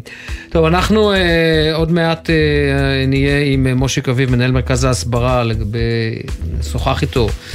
על טקס הדלקת המשואות ועל אה, איך ההיערכות, מהי ההיערכות. אחרי שנעבור את השנה. יום הזיכרון, אז כן. אה, אנחנו צופים גם אה, אולי מהומות בטקס... המשבר ה- הבא. כן. את המשבר הבא. אבל קודם שר הביטחון עורך היום תדרוך לכתבים צבאיים, הצטרף אלינו עכשיו כתבי ענייני צבא דורון קדוש עם הכותרות, שלום דורון. שוב, שוב שלום דורון. אמיר. כן, שוב שלום אמיר, שוב שלום חן. תראו, שר הביטחון גלנט אומר, והדברים האלה יוצאים במהלך הדקות האחרונות, שמדינת ישראל צריכה להיערך למלחמה בכל הזירות ובכל הגזרות. עכשיו תראו, זה לא אה, דבר חדש, שבצה"ל מבינים אה, שהתופעה שאנחנו רואים אותה ביתר שאת בשנים האחרונות היא תופעה של התלכדות אה, של זירות. ראינו את זה גם במהלך האירועים בחג הפסח, ירי רקטות מלבנון, מעזה ומסוריה אה, כמעט במקביל, שבנוסף לזה גם פיגועים ביהודה ושומרון, אבל שר הביטחון עכשיו אומר באופן רשמי וברור, ישראל צריכה להיערך לכך אה, המלחמה הבאה תהיה בצורה כזו כמובן הרבה יותר עצימה. בנוסף, דברים מאוד מעניינים שיוצאים, אה, וזו הערכה רשמית של מערכת הביטחון, והיא שחיזבאללה הוא זה שעומד מאחורי הפיגוע, פיגוע המטען שהיה במגידו בחודש שעבר, כשמחבל חדר משטח לבנון לשטח ישראל והניח את אותו מטען בצומת מגידו. צריך להגיד, עד עכשיו ישראל די נזהרה בעניין הזה, לא אה, מיהרה להאשים את חיזבאללה באחריות ישירה על הפיגוע הזה, אבל היום אנחנו כבר שומעים את הדברים האלה בצורה ברורה וחד משמעית. ישראל אומרת, חיזבאללה אחראי, חיזבאללה תכנן, וחיזבאללה הוא זה ששלח את אותו מחבל לבצע את הפיגוע במגידו. עוד uh, מעניין לשמוע שבמערכת הביטחון שוללים את הדברים שאמר ראש הממשלה נתניהו רק במהלך חג הפסח.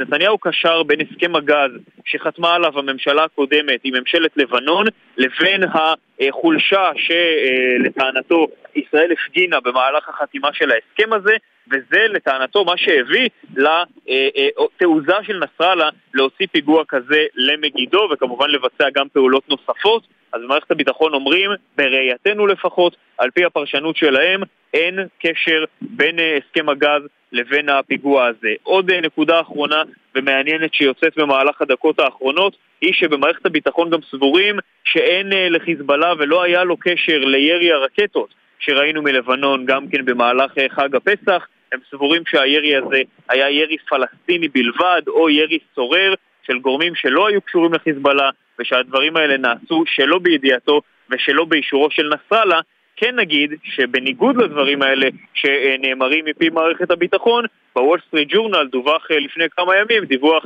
שאומר דברים קצת אחרים על כך שמפקד משמרות המהפכה, אסמאעיל כהני, שביקר באותם ימים בביירות בלבנון ונפגש גם עם נסראללה, טענו שם בוול סטריט ג'ורנל שהוא זה שעמד מאחורי הירי הרקטי הזה, אז מערכת הביטחון אומרים, אין שחר לדברים, ירי פלסטיני בלבד. תודה, דורון. תודה.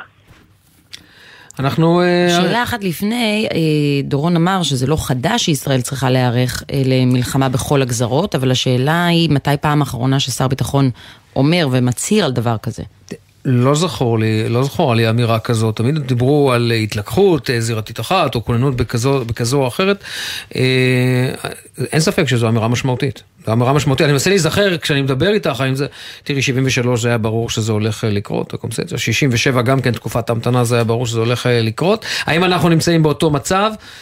לא יודע, אני לא, אני לא, חושב, אני לא, אני לא חושב שגם ישראל נמצאת במצב אחר לחלוטין, אבל אין ספק שאני אלך כאן בין הטיפות, שאנחנו נמצאים בתקופה שהיא תגובה מאתגרת. מישהו מנסה לאתגר את ישראל, לבחון את ההרתעה שלה, את הכוח שלה, מפרש אמירות, מצבים מסוימים כחולשה ישראלית, ואולי ינסה לנצל הזדמנות, ובעניין הזה אה, צריך גם לחשוב הפוך. אם ישראל מזהה כוונה בצד השני, האם היא לא צריכה לפעול קודם? כן. ואת מבינה, את מבינה שזה יכול להיות כאן, אה, זה בדיוק המושג מיסקלקולציה של חשבון לא נכון. כן. בעניינים האלה. ועוד אמירה ששוב אה, חשוב להדגיש מהתדרוך של גלנט אה, לכתבים הביטחוניים, זה שאין קשר בין המתקפות מלבנון להסכם הגז שחתמה ממשלת לפיד. חשוב, כי זה בא מטעם גלנט, שר בממשלתו של נתניהו, שאמר את הדברים. בשם מערכת הביטחון, ברור, כן. ברור. מושי קביב, אה, מנהל מרכז ההסברה וראש המטה לטקסים ואירועים ממלכתיים של מדינת ישראל, שלום. שלום, ערב טוב לכולם.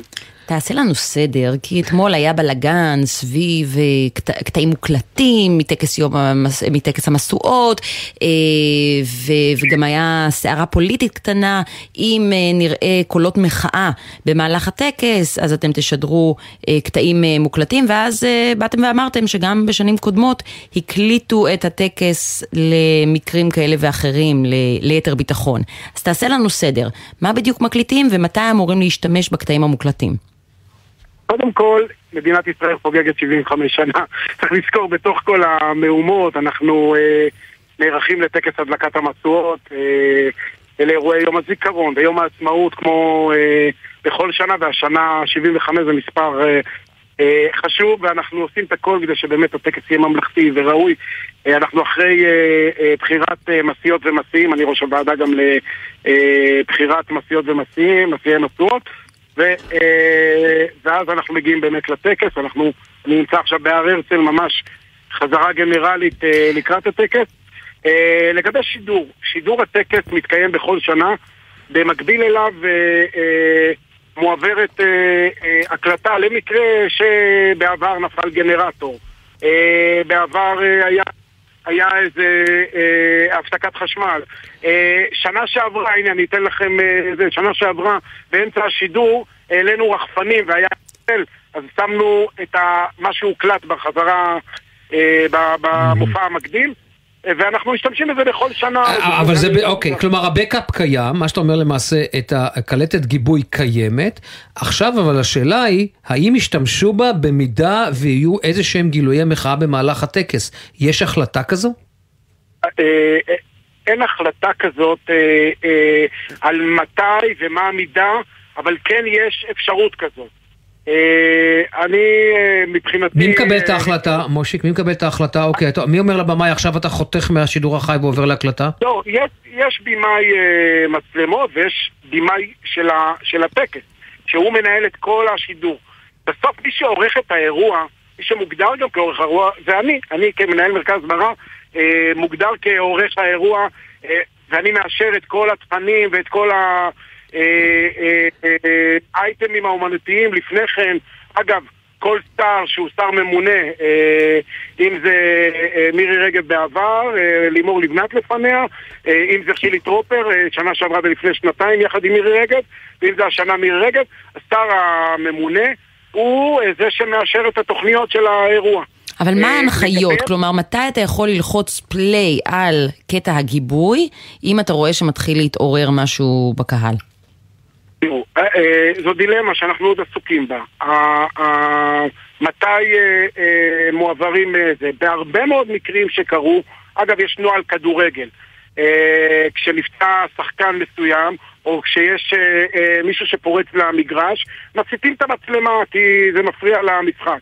כנ"ל לגבי טקס ממלכתי, זה אירוע ממלכתי, זה אירוע של המדינה. אנחנו רוצים אה, אה, לא להנדס תודעה, אבל כן לסדר אה, את, ה, את המסרים ולהעביר את המסרים המרכזיים שאנחנו רוצים אה, אה, אה, לתת אותם, את הדגשים של השנה הנוכחית, את, ה, את הטוב ומאחד, זה המהות של הטקס. אז רגע, מה- מה שאני מבין ממך, מה שאני מבין ממך, אין לך... רק. כן. הנחת העבודה היא, אנחנו רוצים שטקס יום העצמאות, הטקס המאחד, מדורת השבט שהייתה שנים, אה, אה, יתקיים כסדרו. אז, אז אוקיי, אז אם מישהו מה- עומד בקהל ועם דגל ישראל וצועק דמוקרטיה, מה אתה עושה? אני, אני מסיט את המצלמה, אני לא נותן לזה, אני, הרי הבמאי מחליט אה, אה, מה להראות ומה לא להראות, אבל, אבל אין אה, אה, מקרים ותגובות בדיוק, אם זה דמוקרטיה, או אם זה, אה, הוא זורק אה, בקבוקים לכיוון מישהו ה- מישהו פורץ עם שלט מחאה לתוך הרחבה? מישהו פורץ עם שלט מחאה, מן הסתם הצלם לא יצלם אותו. אה, אלא כלומר, כן נוהל כדורגל. נוהל כדורגל, הסטת המצלמות מהמחאה. נוהל, כדורגל, אך עם זאת, אני אומר, בסוף אנחנו רוצים להראות את היופי הישראלי. אין פה עניין, לא ימין, לא שמאל, לא פוליטיקה. הרעיון הוא להראות את הטקס, טקס הדלקת המשואות. בעיניי זה אחד, אני, זאת הסיבה שאני ממשיך לעשות אותו, זו שליחות בעיניי, זו ציונות, כן. להביא את הסיפור הישראלי במיטבו. ואנחנו רוצים לעשות אותו.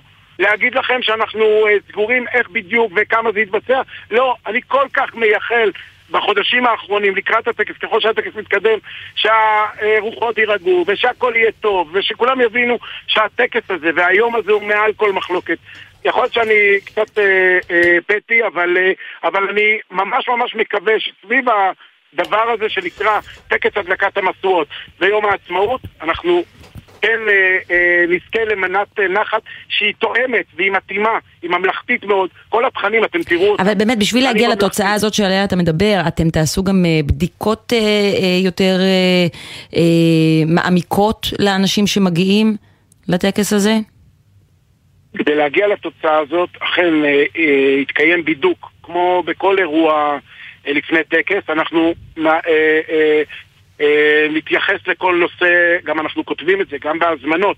אה, מוועדת מוניץ שמונתה לפני כמה שנים, אה, הוחלט שלא מכניסים, לא אה, אה, מחלקים לציבור הרחב, יש קטגוריות מי מגיע לטקס, זאת אומרת קבוצות כן. מובחנות. לא, אבל בדרך כלל, אתה יודע, הייתי בטקסים האלה, ובדרך כלל הבידוק הוא ביטחוני. השאלה היא אם עכשיו, לא, לא, הבידוק- ו- ועוברים דרך גלאי מתכות. תמיד יש בידוק כפול. בכניסה להר הרצל יש בידוק. אז יפתחו את התיקים ויחפשו אה, זמבורות? יפתחו את התיקים ויחפשו אה, אה, כל מה שאנחנו מציינים בכרטיס, שזה לא אכנס אמצעים כאלה ואחרים שיכולים להפריע לטקס. כמו אבל למשל? כן, יתקיים בידוק, ואנחנו אומרים את זה מראש, גם בכרטיסים כותבים את זה למוזמנים המאוד מאוד מובחנים, וגם בכניסה ל- לאירוע. אה, אבל, אה, אבל אוקיי, אז לא, נגיד פותחים אני את לא התיק של מישהו ורואים זמבורה, מה עושים איתה? משרוקית, קטנה, לא, אני- משרוקית לא- קטנה. אני- לא, לא רוצה להיכנס לפרטים הטכניים, אני, אני גם לא... שאנשים לא ידעו. נמצא בתוך ה- משרוקית כזאת או משרוקית אחרת, או, או אמצעי שמוסתר בו, מוסתרת בו משרוקית. לא, לא, לא נכנס לרזולוציה הזאת, אבל, אבל בעיקרון יש, אה, אה, אה, יהיה בידוק, אה, תהיה שם משטרה, אה, אה, שתשמור על הסדר ותראה, ואחרי זה יש גם... בידוק נוסף של אבטחת אישים. אה, יש אה, אנשים מוזמנים, הם יגיעו עם תעודות זהות אה, ועם כרטיסים שמיים, כך שיתקיים אימות. אבל מעבר לזה, זה פרטים כבר טכניים, אני, לא, אני ממש לא רוצה להיכנס לרזולוציות האלה. אנחנו כן עושים מאמץ שהטקס הזה לא ייפגע. אבל אתה לוקח בחשבון שבסוף יש שם גם אה, צוותי שידור וצוותי חדשות, וגם אם אתם תצליחו איכשהו להעלים והבמה יזיז את המצלמה ויתמקד במקום אחר אה, ברגע שהוא יראה שיש איזושהי מחאה שמתפתחת, יש את הצוותים שיכולים להעביר את זה ולשדר את זה ולתעד את זה. יש, יש אה, 3,900 אה, אנשים בקהל, שכל אחד הוא צוות שידור, אוקיי? יש טלפונים, יש... אנחנו לא, לא עושים מיסוך אה, על טלפונים. זה ברור, זה, זה אנחנו... שוב, אנחנו במדינה דמוקרטית, אנחנו מבינים את העניין, אנחנו גוף ממלכתי שפועל על פי חוק ועל פי... אה, זה, אנחנו, זה ברור לנו לגמרי, בואו, אנחנו לא במקום אה, חשוך לגמרי, זה ברור, רק, רק המסרים, אנחנו כ, כמי שמוציאים את השידור, נעשה את הכל שהוא לא יופרע. ומה אה, אם אה, בצורה- נתניהו, ראש הממשלה, הולך אה, לנאום בטקס? או דרך סרטון? אה, ראש הממשלה נתניהו אה, מזה מספר שנים אה, מעביר סרטון אה, ברכה שלו ליום העצמאות אה, וגם השנה הוא אמור להעביר אותו. אמרת ככה מקודם שהבמאי מחליט במי להתמקד. הוא מחליט את זה אה, תוך כדי תנועה, או שיש גם איזה שהן הנחיות מראש במי להתמקד? אין לו הנחיות מראש, הבמאי מפעיל שיקול דעת, זה התפקיד שלו, הוא איש מקצוע אה, והוא, יש במאי ובמאי מצלמות. אה, זה התפקיד שלו כבמאי האירוע. בסדר כלומר. אין לו- אין לו שום הוראות לקחת את אה, שר כזה או שר אחר. או את שר. ממש לא. טוב. תודה רבה. מושיק אביב, מנהלו של תודה. מרכז ההסברה וראש המטה לטקסים ולאירועים ממלכתיים של מדינת ישראל. וואו, איזה תואר. כן, זה ארוך. ועכשיו, שלום, שלום יובל מילר. כתבתנו לענייני חינוך. שלום, ערב טוב. אז תעשי לנו סדר אה, בין השביתה לציוני המגן. זאת אומרת, השביתה נמשכת והתלמידים ניגשים לבחינות בגרות בלי לדעת מהם ציוני המגן שלהם. נכון, אז זה באמת, אני נעשה סדר בכל הבלגן שבאמת אנחנו אה, שומעים עליו בימים האחרונים, מדווחים עליו גם למעשה. אה, כמעט חודשיים אה, תלמידי התיכון לא מקבלים ציונים לא לעבודות, לא למתכונות, לא למבחנים, וזה במסגרת עיצומים של ארגון המורים. עכשיו מתנהל כבר, כבר חודשים טובים משא ומתן על הסכם שכר חדש עם האוצר, אבל הוא באמת לא מתקדם. כל צד מתבצר בעמדותיו. והארגון הכריז על אה, עיצומים שבעצם אה, אה, כרגע פוגעים בתלמידים, אין מילים אחרות להגדיר את זה. אנחנו דיווחנו ממש לפני שלושה ימים שגם בשני שליש מבתי הספר בכלל לא העבירו ציוני מגן לתלמידים ואנחנו מדברים על שבוע לפני הבגרויות שעד עכשיו אין ציוני מגן לתלמידים. Uh, הבוקר uh, ארגון המורים אמר שהוא עוד uh, צפוי להחריף את העיצומים הללו, כלומר אנחנו לא... ואיפה שר החינוך כאן? זאת אומרת, יש לו בכלל say או שזה עניין של סכסוך עבודה וזה נמצא עכשיו בין בתי משפט והסתדרות המורים? אז למעשה מי שכן מעורב פה מצד אה, משרד החינוך זה מנכ"ל המשרד, הוא אה, כן יושב אה, בתוך חדרי המשא ומתן, אנחנו לא שמענו עד עכשיו אף תגובה מהשר, לא, לא נשלח איזשהו מכתב לא להורים שמאוד מוטרדים וגם הם, אנחנו תכף נדבר על זה גם בהרחבה, הם מאיימים להגיש עתירה לבג"ץ כן. נגד כל האירוע הזה. גם התלמידים. בעצם לא הייתה התייחסות ממשרד החינוך, רק איזושהי תגובה לכל הפרסומים שככה אנחנו, אה, והדיווחים שאנחנו מוציאים, אה, וזה זה מכניס אה, לחוסר ודאות אה, יותר גדול ממה שכבר אה, אה, קיים בבתי הספר. המורים, כל אחד אה, מחליט אם לתת ציון, איך לתת ציון. אה, כאוס כן. קצת אה, במערכת אפשר להגיד. יובל, תודה, ומי ששומע אותך הוא מירום שיף, אה, יושב ראש הנהגת ההורים הארצית, שלום מירום. שלום, ערב טוב. אז אה, אני מבין שאתם עומדים על לעתור לבג"ץ?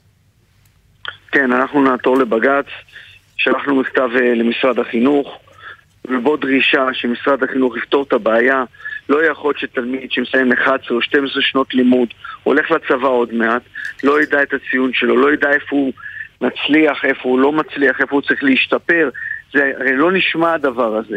זה פשוט לא יאומן. ומה ההסברים החינוך- שנותנים לכם? אם. אין הסבר לדבר הזה. אני לא מצליח להבין איך משא ומתן נמשך כבר, לדעתי, מעל שנה. צריך לפתור את הבעיה הזאת. צריך לתת פה פתרון. הילדים לא מגיע להם. רגע, שאני אבין. שר החינוך בכל המשבר הנוכחי בשבוע האחרון, שר החינוך לא הגיב לכם ולו פעם אחת? שר החינוך לא הגיב פעם אחת, הוא נסע לפולין, לטקסים בפולין, זה מאוד חשוב טקסים לפולין. אני חושב שאם הבגרויות התחילו ומישהו ותלמידים לא יודעים מה ציון המגן שלהם, לא ציון המגן, לא הבחינה לפני, לא מגן שתיים, לא יודעים איפה להשתפר, שיישאר בארץ, יפתור בעיות, ייתן הסבר לתלמידים, להוציא מכתב לתלמידים. יש כלל שאומר במשרד החינוך שציוני המגן צריכים להינתן לפני שיש תעודת בגרות, לפני שיש מבחן בגרות.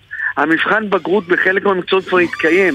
אז ברור שהם ייתנו אחר כך, אפילו מכתב כזה, הם לא הועילו להוציא לתלמידים ולהסביר להם מה קורה שם. אין הסבר. אני לא מבין, אני- אני- אני- אני- חושב שאני לא. שומע נכון.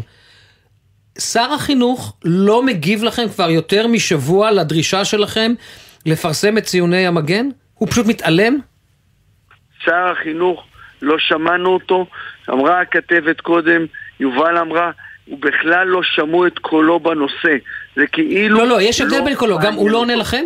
הוא לא עונה לכם? לא עונה לפניות לא שלכם עונה שום לאף- דבר? לא, אני- כלום, כלום, שום דבר. מתבקש, לא מוחלטת. כן, כן.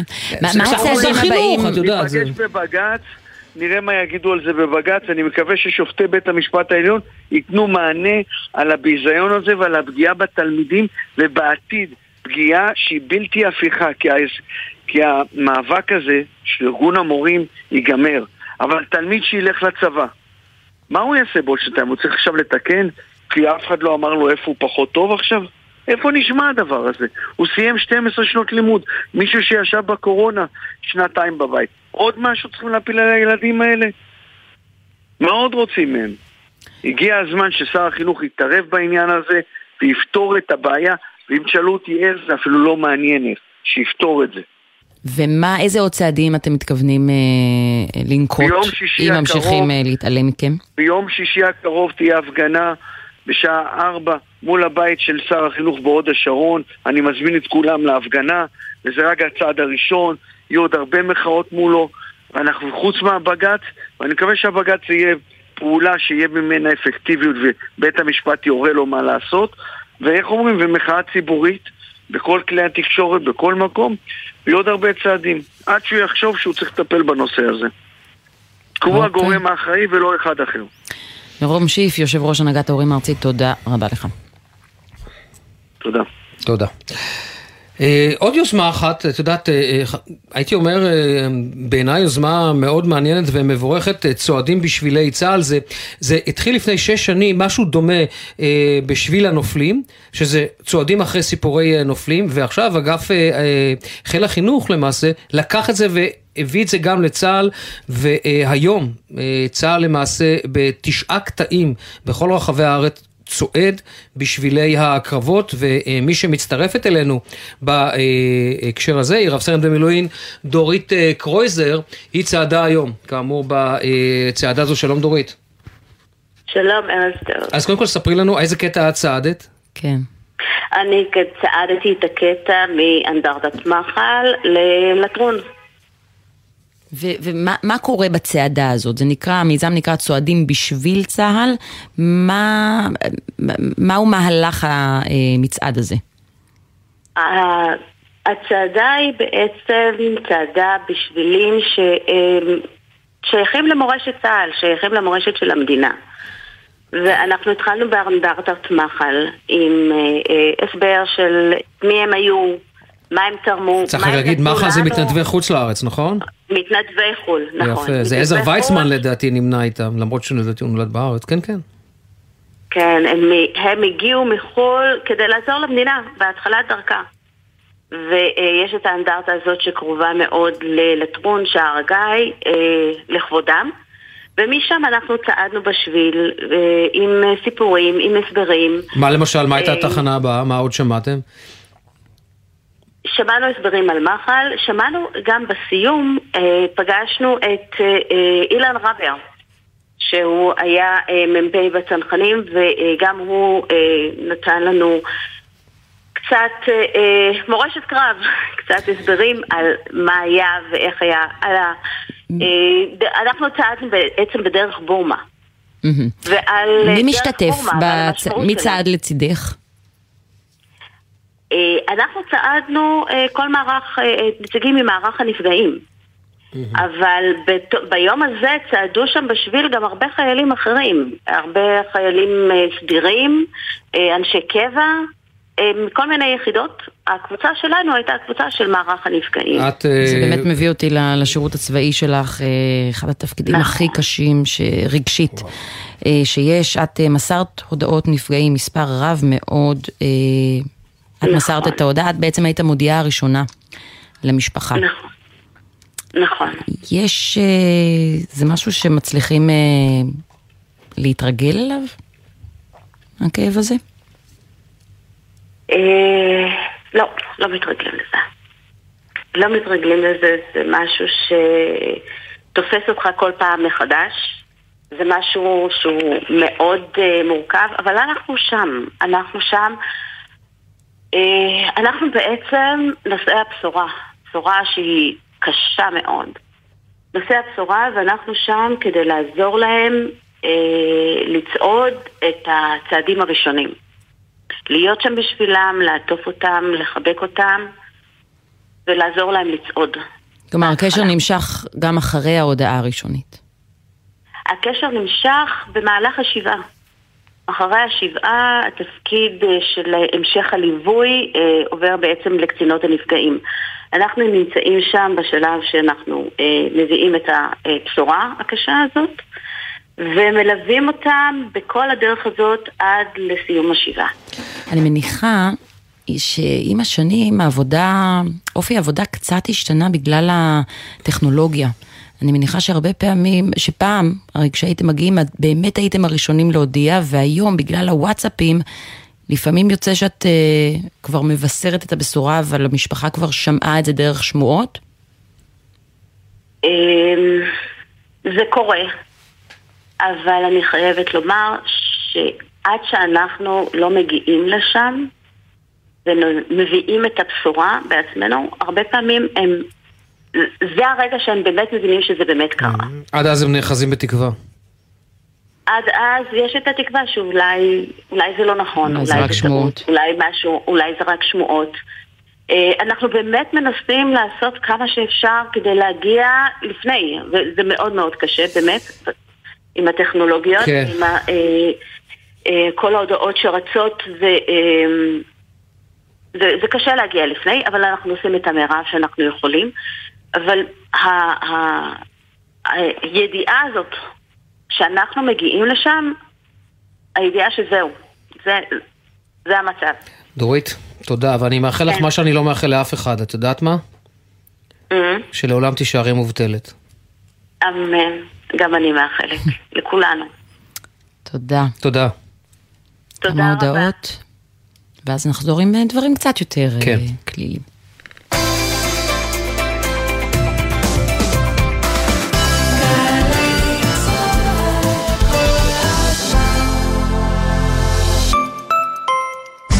שלום, כאן אודליה, מאגף השיקום במשרד הביטחון. אתם או בני משפחותיכם מתמודדים עם פוסט-טראומה על רקע השירות הצבאי? אל תישארו לבד. אגף השיקום במשרד הביטחון כאן למענכם, עם קו התמיכה נפש אחת, הפועל 24 שעות ביממה, כדי להעניק לכם ולבני משפחותיכם תמיכה וסיוע. חייגו כוכבית 8944, אנחנו כאן בשבילכם, אגף השיקום. עמיתי מועדון חבר, דגמי כלי הרכב החשמליים BYD בהטבות מיוחדות, רק לכם. לפרטים כוכבית 4904 או באתר מועדון חבר. חבר זה הכל בשבילך, חבר. קבלו משוואה, כמה זה יחס אישי, כפול מרצים מעולים, לחלק לכיתות קטנות, התשובה, 90% השמה בשנה שעברה. עזריאלי, חממה למהנדסי העתיד ולמהנדסות העתיד. לפרטים כוכבית 9087. האקדמית להנדסה, ירושלים. השומר, הבלם, הבלמח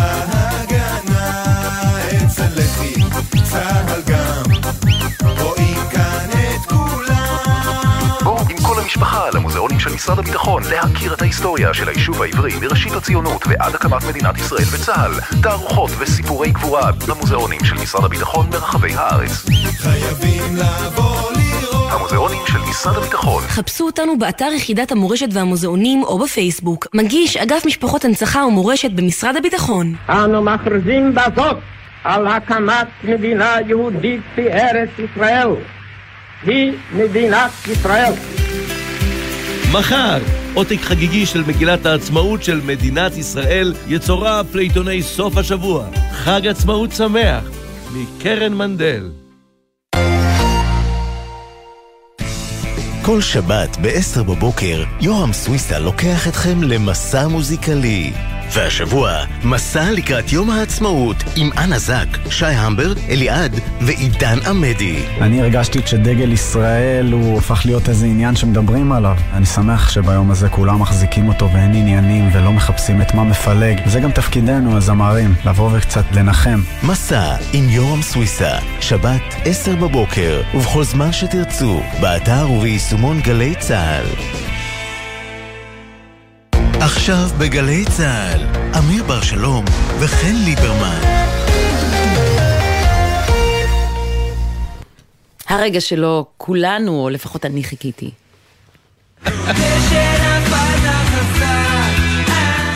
כוכבים משתפים בפדיחות על הבמה.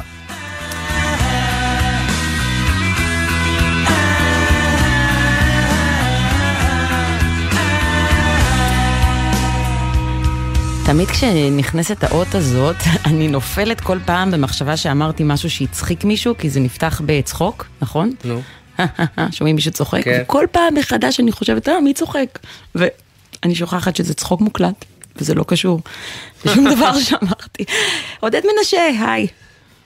אהלן, שלום, מה שלומכם? בסדר גמור. אה, לפני שאתה הולך לספר לנו על הפדיחות שלך, אני רוצה לבדוק אם משהו שאני מספרת לאורך שנים הוא באמת אה, נכון. אני טוען, אוקיי, האם הדייט הראשון שלך ושל עדן היה בבר שנקרא ארמדילו? שכבר אינו קיים היום. יכול להיות, אני, אני, היו הרבה דייטים, אני לא זוכר אם זה הראשון, אבל... אתה לא זוכר איפה הדייט הראשון שלכם? הדייט הראשון הראשון הראשון לדעתי לא היה בארמדי, לא, אם זה מדובר על הראשון, כי הוא היה ב... ב... בברסרי לדעתי, אני חושב, אה, אבל אולי, טוב. אולי לא, פשוט כן במשך שנים, במשך שנים אני מספרת, לפעמים אפילו סיפרתי את זה גם אה, ברדיו, שאני אוקיי, הייתי? נוכחת בדייט הראשון שלך ושל עדן, כי זה היה בבר שנקרא ארמדילו, שכבר נסגר באחד העם, כן. בתל אביב, ואתם ישבתם ממש צמוד אלינו, גם אני הייתי בדייט, אתם ישבתם צמוד אלינו, ו- וכל הבר ניסה להבין, עדן ועודד? עדן ועודד, מה אה, קורה פה? אני כן, אני ראיתי את ההיסטוריה בהתהוות, אה, בסדר, אז אולי לא, הייתי, זה נכון, אני לא יודע אם זה, לא היה ראשון, זה נכון, אבל זה לא היה ראשון. אבל זה לא מגניב. להגיד הייתי בדייט השני שלהם, אז אני לא, אמשיך לא, להגיד דייט ראשון. עודד, לא, תאשר את הפרטים, תאשר את הפרטים, אל תהרוס את התיאוריה הטובה עם עובדות. אז אני אומר שזה זה נכון, ב-95% זה נכון, רק שהיה איזה קצת משהו אחד קטן לפני, אבל בסדר, לא נהרוס, לא נהרוס, זה נשמע לי מאוד מאוד הגיוני. יש, אוקיי. והיו לך פדיחות בדייט הזה, אם אנחנו כבר בפינת הפדיחות? אה, בדייט הזה לא, אבל חגיגות בכל חיי זה פדירה אחת גדולה. אז לא ספר. ספר. זה סיפור נורא נורא יפה, שאני, שאני, אנחנו הולכים עם זה הרבה זמן, עדן ואני. עדן ואני יש לנו הופעה, הופעה שרצה הרבה מאוד שנים, לא הרבה מאוד שנים, שנים רבות, שאנחנו מאוד אוהבים, מכירים אותה לפני ולפנים. וזה מין סיפור באמת, סיפור, הסיפור שלנו. אבל כמובן שהוא ממשיך הרבה אחרי הדייט הזה, כי כמו שאתם יודעים, עדן אה, אה, שינתה את המשפחה לכיוון לצביון יהודי, ויש המון אה, אה, התנגשות בין אמונה להיגיון. אני ההגיוני, המסודר, החננה ועדן שנסחפת ו- עם, עם רוח האמונה, ואמונה והיגיון לא הולכים ביחד, הם מתנגשים מאוד מאוד. וזה סיפור ההופעה, והוא מאוד, ממש מאוד, הוא מצחיק, בעקבות ההופעות שהופענו, הוא מאוד מצחיק. והוא מצחיק למה? כי, כי, כי צריך לבוא ולהקיף את ה, את ה, את קצת את המנטליות היהודית כדי לצחוק. כמובן להבין מה זה סעודה מפסקת, כולם יודעים שגם גם אחד שלא למד גמרא יודע מה זה סעודה מפסקת, גם אחד שלא מבין כלום ביהדות יודע שיש אה, תפילת נעילה ביום כיפור שמסיימת את הצום, אה, יודעים מה זה טהרת המשפחה, שיש זמנים לאיש ואישה להיפגש וכולי, וגם אנשים שהם אה, למדו כמוני באליאנס ברמת אביב ואין להם מושג בכלום בדת, אבל יודעים את הדברים הבסיסיים האלו. על הדבר הזה נבנית ההופעה, על כל, ה, על כל השוני הזה ביני לבינה, וזה מה שמצחיק, לא ניכנס להופעה עכשיו. ולמה אני מספר את כל זה? כי אחת ההופעות היפות שלנו היה שהזמינו אותנו להופעה ברשת אה, אה, אלפרין, אה, אופטיקה אלפרין. ולא רק זה, שהמשפחה הזאת היא מוכרת וחברים שלנו, שככה זה הפך את זה לעוד יותר חשוב להצליח שם, מעבר ל... לזה שהזמינו אותנו ושילמו לנו, אלא גם רצו שזה יהיה טוב, כי אני מכיר את המשפחה, את כולה, וזה היה לי מאוד חשוב, שראו גם הופעה שלנו קודמת, לעשות להם טוב לכל, ה- לכל עובדי אה, ורשת אופטיקה אלפרין, שזה היה בשבילי, בשביל ילד מאוד חשוב, והגענו להופעה בקניון דימול ברמת גן, זה אולם, זה לא במה, ושם ריכזו את כל, אפשר להגיד אלף, אלף חמש מאות עובדי אופטיקה אלפרין, שזה אה, היה לנו מאוד מאוד חשוב, וקודם כל כבר אנחנו מגיעים להופעה, ואנחנו לא מגיעים לבמה רגילה כמו בצוותא או בדברים, אנחנו מגיעים ישר לאולם. אני יוצא מה- מהמעלית, אני נפתחת, אני בעצם נכנס להופעה עם כל הקהל. וכשאני רואה את זה, אוי ואבוי, עכשיו כולם יבואו ויבקשו ויטרידו וצילומים וסלפי ושנלפי, זה לא מתאים שניכנס עם כל הקהל, ואנחנו, כבר, המעלית נפתחה ונכנסנו, ויש שם איזה 300-200 אנשים שאוכלים בדיוק לפני ההופעה, והם רואים אותנו, ואף אחד לא זורק לנו מבט אפילו. זה כבר התחיל להדאיג אותי, כאילו שאת, אני בא להופעה ואף אחד לא אכפת לו ממני וזה, ועדן, ואנחנו עוברים שם כאילו אנחנו עוד, כאילו, עוד רגע אנחנו מופיעים עליכם ואתם לא, לא מתרגשים, כבר זה היה רגע של פחד, אבל אמרתי, אמרתי אולי לא שמו לב, אולי בכל זאת מיהרתי, אולי תפסתי, בסדר, העברתי את זה. ואז היה כזה איזה אירוע, וחילקו מתנות לכל העובדים וכולי, ואני רואה שלאט לאט מעלים עובדים שמקבלים פרסים. והפרסים מקבלים אותם, שוב, אנשים מקסימים, איזה דרוזי אחד, איזה, אה, וכולם ערביי ישראל חמודים, אבל הם ככה, שעובדים בה, והמון רוסים שהגיעו מרוסיה, שהם עובדים בחברה, והם אה, נמצאים שם, וגם המבטא שהם מדברים זה לא מבטא ישראלי. אין לנו בעיה לספר את הסיפור שלנו לקהל חרדי, לקהל חילוני, לקהל חרד"לי, אבל, אבל פה הבנתי שיש... יש פה איזה קהל אחר, מנטלת אחרת. אנחנו עולים לבמה, מתחילים לספר... קהל שלא. יכיר ולא יבין ש- אף אחד מהרפרנסים שלכם. שאפילו עברית אה, פשוטה לא כך יודע, הוא, לא כל כך, הוא לא כל כך יודע, הוא לא מתעסק עם הדבר הזה. בקיצור, לא מבחינתם זה נשמע כמו מה? כמו נאום בחירות שהם אומרים מעניינים? כאילו, כאילו, אה, אה, להם שיהיה להם איזה משהו מוזיקלי, אבל ברגע שעברנו וסיפרנו בדיחות על ה...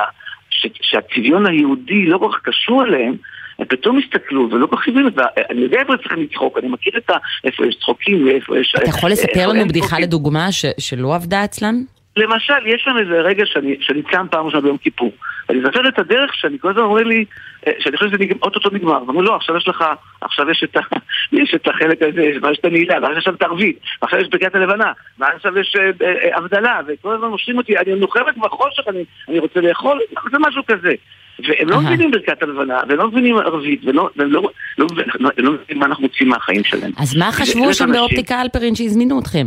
לא, הם מאוד אהבו אותנו, אבל זה לא התאים לקהל שלהם, ואתה יודע, אתה נמצא על הבמה ואתה רוצה שהבמה תבלע אותך, כי אף אחד, אתה מתחיל לדבר ביניהם, ואתה מול אלף איש, ואתה רואה את, האהובים שלך שם בצורה הראשונה שרוצים שזה יצליח, ואתה מבין שזו ההופעה הכי גרועה שהייתה לך בחיים, כנראה, כי הקהל לא מבין, זה לא, זה לא, זה לא הוא, זה לא, הוא לא מבין מה אתה רוצה ממנו, הוא לא מבין מה, מה, מה לא בסדר במה שאני עושה, מה לא בסדר במה שהיא עושה, כאילו מה, מה ההבדל, והכל נראה אותו דבר, וזה לא, וזה לא עובד. העסק לא עובד, והלב פועם, וה, וה, והקיבה, אתה מרגיש אותה, שאתה הולך ל-nowhere, ל-dead שאתה איפה שאתה לא הולך, ואני כבר יוצא מההופעה ומספר איזה בדיחה, ועוד יותר מסתבך, וכאילו איפה שאתה הולך אתה עוד יותר נופל לבורות, קיצרנו מהר, חייכנו, עשינו סיפור אחר, אני לא יודע מה זה עבר איכשהו, אבל את ההופעה הזאת לא נשכח, היו הופעות מופשמות, שהקהל עמד על הרגליים, אני לא צוחק, מחיאות כפ- לא, אני שכחתי אותן, אני לא זוכר שום הופעה אוי, איזה טובה. סיוט, אני סיוט. זוכר רק את ההופעה הזאת, שאנשים כאילו לא מסתכלים אחד על השני ואומרים, "מי- מי- מי מי אלה בכלל? מה מה הם רוצים מאיתנו? מה הם באו לפה? למה הם מביאים אלינו? וכאילו, ואתה מבין, לא מנטליות הרוסית שלנו. איך אתם מצליחים להחליט שאוקיי, די, סיימנו, מורידים את זה? אתם, עדן עם העיניים, אה. אה, כאילו, עדן עם העיניים קצת ת- ת- לחתוך, היא כבר קופצת, לקטע לקראת האחרון, שאני יודע שהקטע הזה אוטוטו מסיים את ההופעה, ואני מבין שהקטע הזה הוא לקראת הסוף, ואני מבין שהיא גם מדלגת על קטעים כדי אה, להוציא אותנו מהסיוט הזה, שקהל, שבאמת, עוד פעם, דרוזי, הרבה הרבה רוסים, שהם לא כך, אה, זה לא הראש שלהם, זה לא העניין, זה לא מעניין אותם. לא, לא מבינים מה אנחנו רוצים מהם, כי רוב, רוב האנשים שמוכרים באופציה אלפרין, אלפרין, רובם הם אה, כאלה, אתה יודע, לא...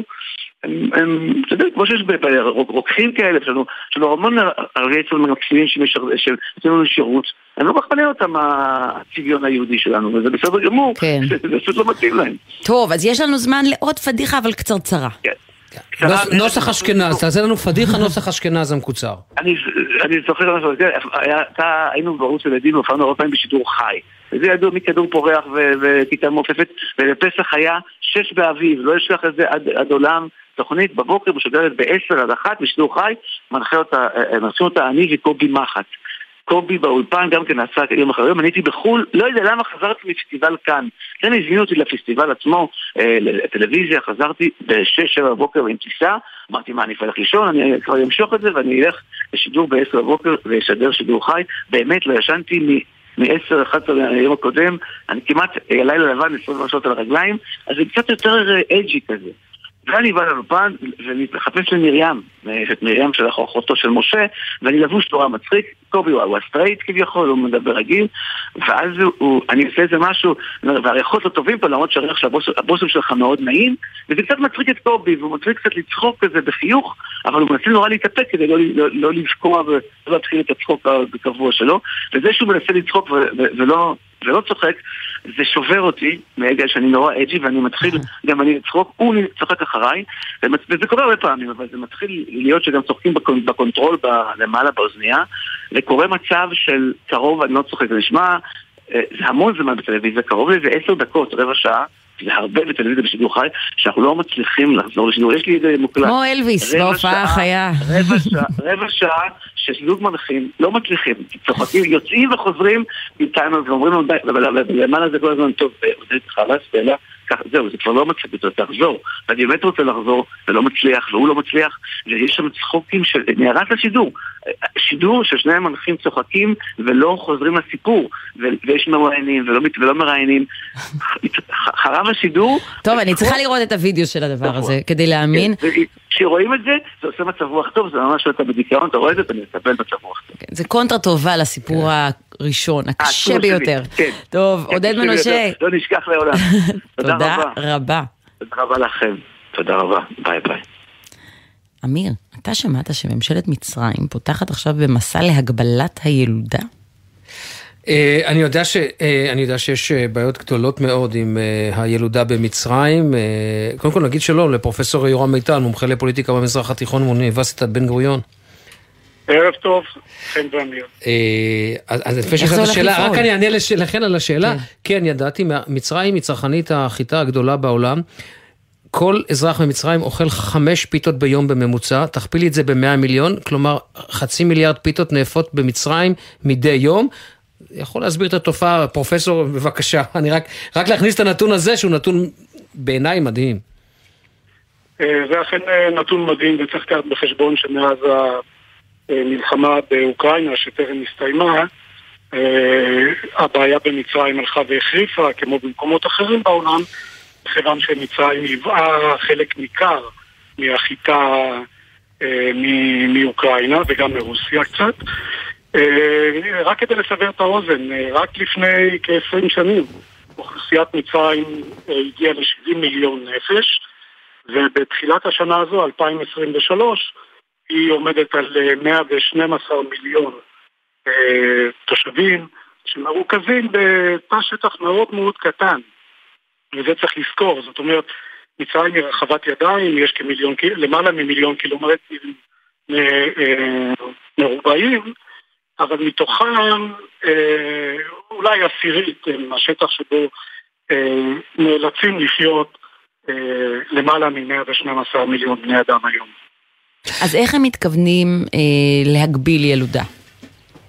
אז אני לא חושב שהם ממש מתכוונים להגביל, אני חושב שזה קמפיין נוסף, צריך לומר לכם, שלמעשה בלפחות 60 שנים האחרונות, כמעט כל אחת מממשלות אה, מצרים, בשלב כזה או אחר, אה, ניסתה להתמודד עם האתגר הזה, והנתונים מראים שההצלחות לא היו אה, מרשימות במיוחד.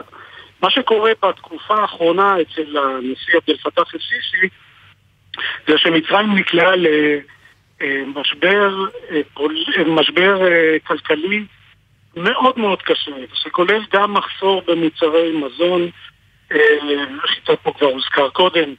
אה, המשבר הזה מתבטא בעלייה מטורפת של מחירים ובפיחות תוך מספר קטן של שנים, שלוש-ארבע שנים, המטבע המקומי איבד כמחצית מערכו ביחס לדולר, ושיעורי האבטלה עלו.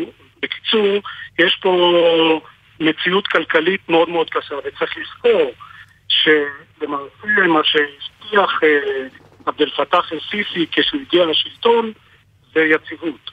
והביקורת היום אומרת אה, יציבות עם מציאות כזו אה, זה לא מסתדר, ומכאן אני מניח זה הרקע לקמפיין של השלטון לנסות לעודד יותר שימוש באמצעי מניעה, אה, לנסות בקמפיין של הסברה, כל אלה נוסו הרבה פעמים בעבר. אבל אתה יודע שאני שואל את עצמי, אתה אומר, אוקיי, מבחינת, הש... אה, אני כרגע מסתכל על השלטון, מה יש, איזה כלי יש לשלטון לאכוף את זה מעבר, ל... מעבר להסברה? גם כך, וככה נגעת בזה, פרופסור מיטל. השלטון הזה די רעוע מבחינת התמיכה הציבורית שלו.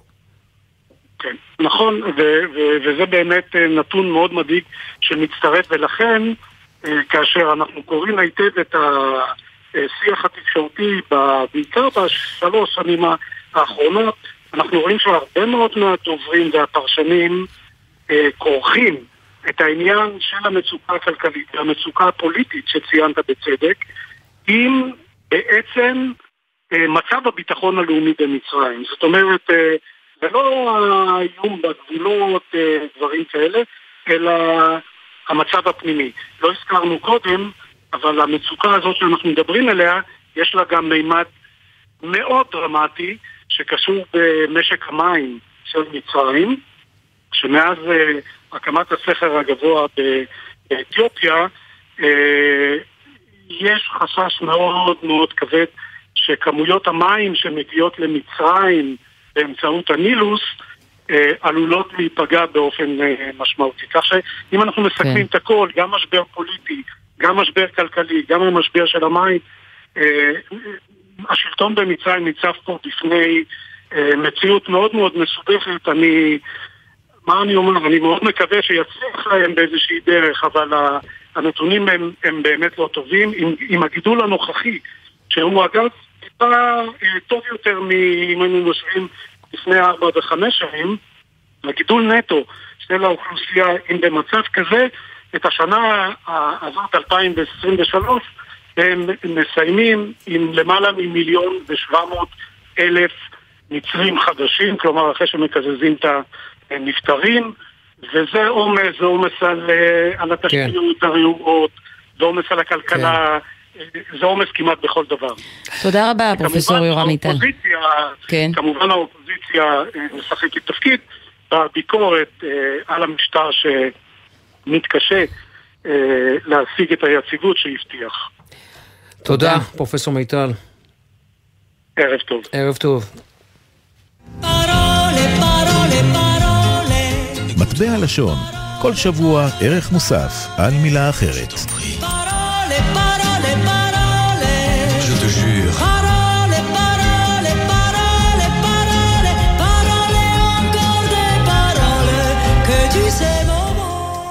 רוביק רוזנטל כבר איתנו בפינה מיוחדת, מתבקשת, לזכרו של יונתן גפן, זכרו לברכה. היי רוביק, ערב טוב. ערב טוב רוביק. היי, ערב טוב, ערב טוב. אני- כל שבוע אני- וה- והעצב שלו. כן.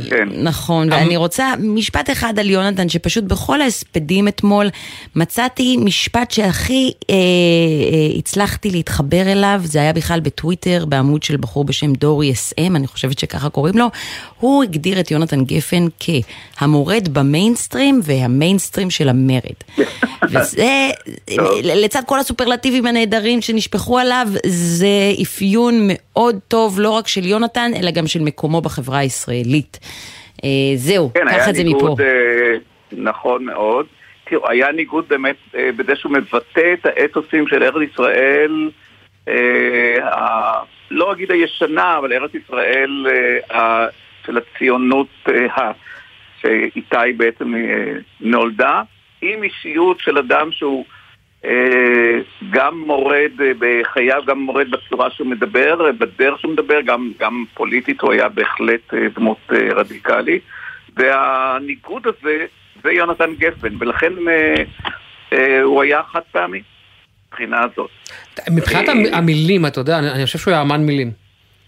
באמת, כן, אתה הוא יודע, היה אני- אמן מילים אה, שהתבטא גם בכתיבה שלו, אה, הפובליציסטית, אה, גם בספרות, אבל בעיקר באמת, הוא כתב למעלה מ-200 פזמונים, שזה אה, פשוט אה, ברובם מאוד מאוד ידועים וחשובים, ואני קצת עברתי על ה- לקראת השיחה שלנו, אה, ומה שמאפיין אותו זה שהוא מדבר אל אנשים בפזמונים שלו. זה חוזר דיבור בגובה העיניים כזה. אה, כאילו שמשוחחים, איך שיר נולד, כמו צחוק, נכון? אה, כמו תינוק, או דיבור לחברים שלו. אתם זוכרים את הטיול עם המדריך ההוא שאול, ואיך אהרונציק הבריון היה לוחץ אקורדיון? הוא מדבר אל אישה. אמרת, שה... אמרת שהכל יסתדר לך בסדר. אגב, זה שיר קורע לב. יום בא ויום הולך, ואת נשארת נאיבית שכמותך, והוא גם מדבר אל עצמו, הוא מדבר בלב. אה, למשל, הסיפור על, ה- עם הכבשים, איך הוא נרדם עם הכבש השישה עשר, אבל זה מוליך באמת לשפה, איך הוא דיבר אל ילדים. נור... אגב, זה מבחינתו אולי הדבר הכי חשוב שהוא, אה, שהוא עשה, הוא מדבר עליו בלי סוף, ובכלל אה, שירי ילדים וטקסטים לילדים, החשיבות שלהם אה, בשפה ובתרבות היא עצומה, והוא תרם כל כך הרבה, אה, והם לא מתיילדים. אני בכלל חושב שאין דבר כזה שפת, שפת ילדים, יש שפה מתיילדת של מבוגרים. זה, למשל, הילדה הכי יפה בגן, יש לה עיניים הכי יפות בגן, מאוד מאוד פשוט, ו, אה, וגם כן אה, שיחה עם ילדים. עכשיו, על יד זה יש כתיבה אירונית, כן, אירונית, אה, הש- השיר שאחד החמודים ביותר, זה אה, גברת לוין, כן? מה, אה, יש לך? מה, כן, זה הכתיבה שאף אחד- האירונית. אף אחד לא מבין, נכון? אף אחד לא מבין, זה על גב סילבי קשת, מותר להגיד, כי זה דבר ידוע. אה, היא מאוד לא אהבה את זה, אבל הייתה לו אהבה אירונית על הילדה במשקפיים, כן? חברים נורא טובים, אבל היא בעצם לא ראתה אותו ממש, תמיד היו בינינו זכוכיות. עכשיו, אה, והיו לו גם, אני... אה, הוא אה, גם היה קומיקאי בנוסף להכל, הוא הביא את הסטנדאפ לארץ, הוא היה בין הראשונים. מה, ראיתי את ה... הוא שר ב-74 ראפ. הייתי, ישבתי, ישבתי בכמה, אה, נכחתי בכמה מופעים שלו, ויש לו פגם בדיבור מסוים עם הסין הזאת, והוא היה יושב ומדבר, וזה היה מהפנט. זאת אומרת, הצורה הזאת שדיבר, הקצב שהוא דיבר, לא זמר, לא שחקן, אבל הוא היה מהפנט. והוא השאיר אחריו כמה מילות או משפטי מפתח, כדאי מאוד לזכור אותם. קודם כל, פחות אבל כואב.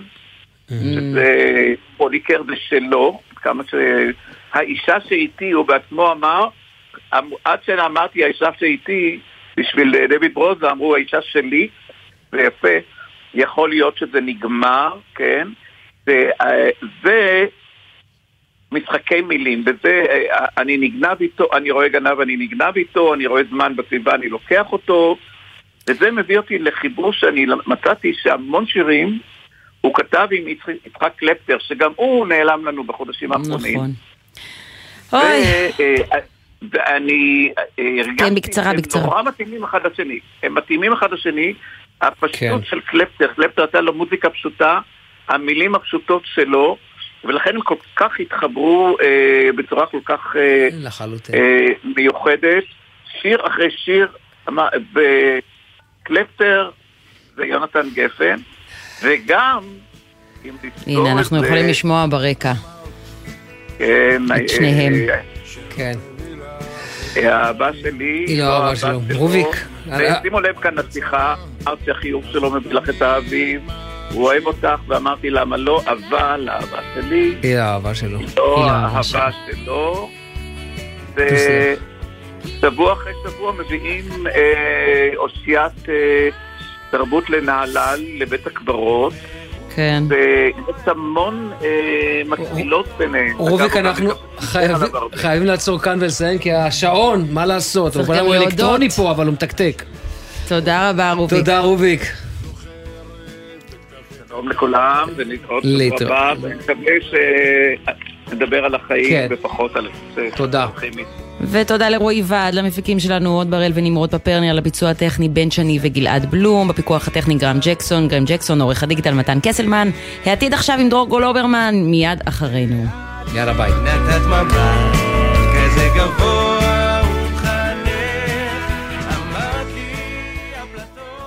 בחסות אופטיקה אלפרין החוגגת 75 לישראל, עם 75 אחוזי הנחה בקניית שני זוגות משקפיים. יום עצמאות שמח מאופטיקה אלפרין, כפוף לתקנון. בחסות לייף רן, מרוץ הנשים של סופר פארם בשיתוף עיריית תל אביב. ארבעה במאי, גני יהושע ספורטק תל אביב. להרשמה חפשי לייף רן בגוגל. בחסות הולמס פלייס וגו אקטיב, המציעות 50% הנחה על המנוי שבמבצע בארבעת החודשים הראשונים. להצטרפות חייגו, כוכבית 9940, כפוף לתקנון.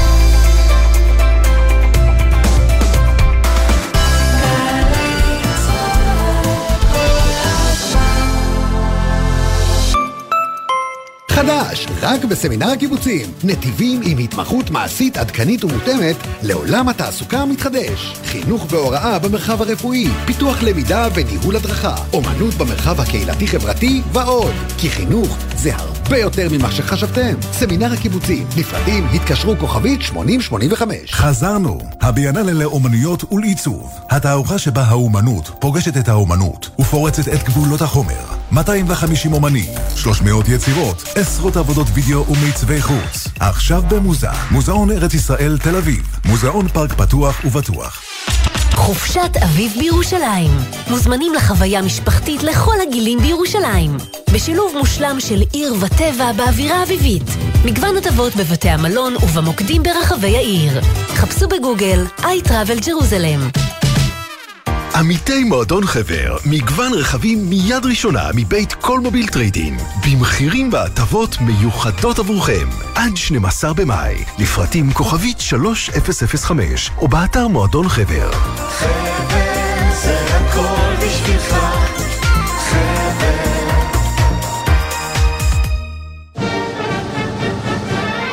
צה"ל חוגג 75 שנות עצמאות ומזמין אתכם לבקר ביום העצמאות בבסיסי צה"ל, בחניונים ביישובים ולצפות במטס חיל האוויר.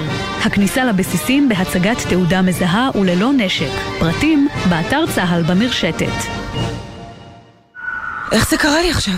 אילו הסיבוב הזה לא היה חד כל כך, לא הייתי עפה מאופנוע. יש גורמים רבים לתאונות אופנוע, אבל בסופו של דבר, החיים שנתונים בסכנה הם שלנו, הרוכבים. אז מה עושים? לוקחים אחריות, עוברים לרכיבה מודעת. למידע נוסף, חפשו אסקרלבד.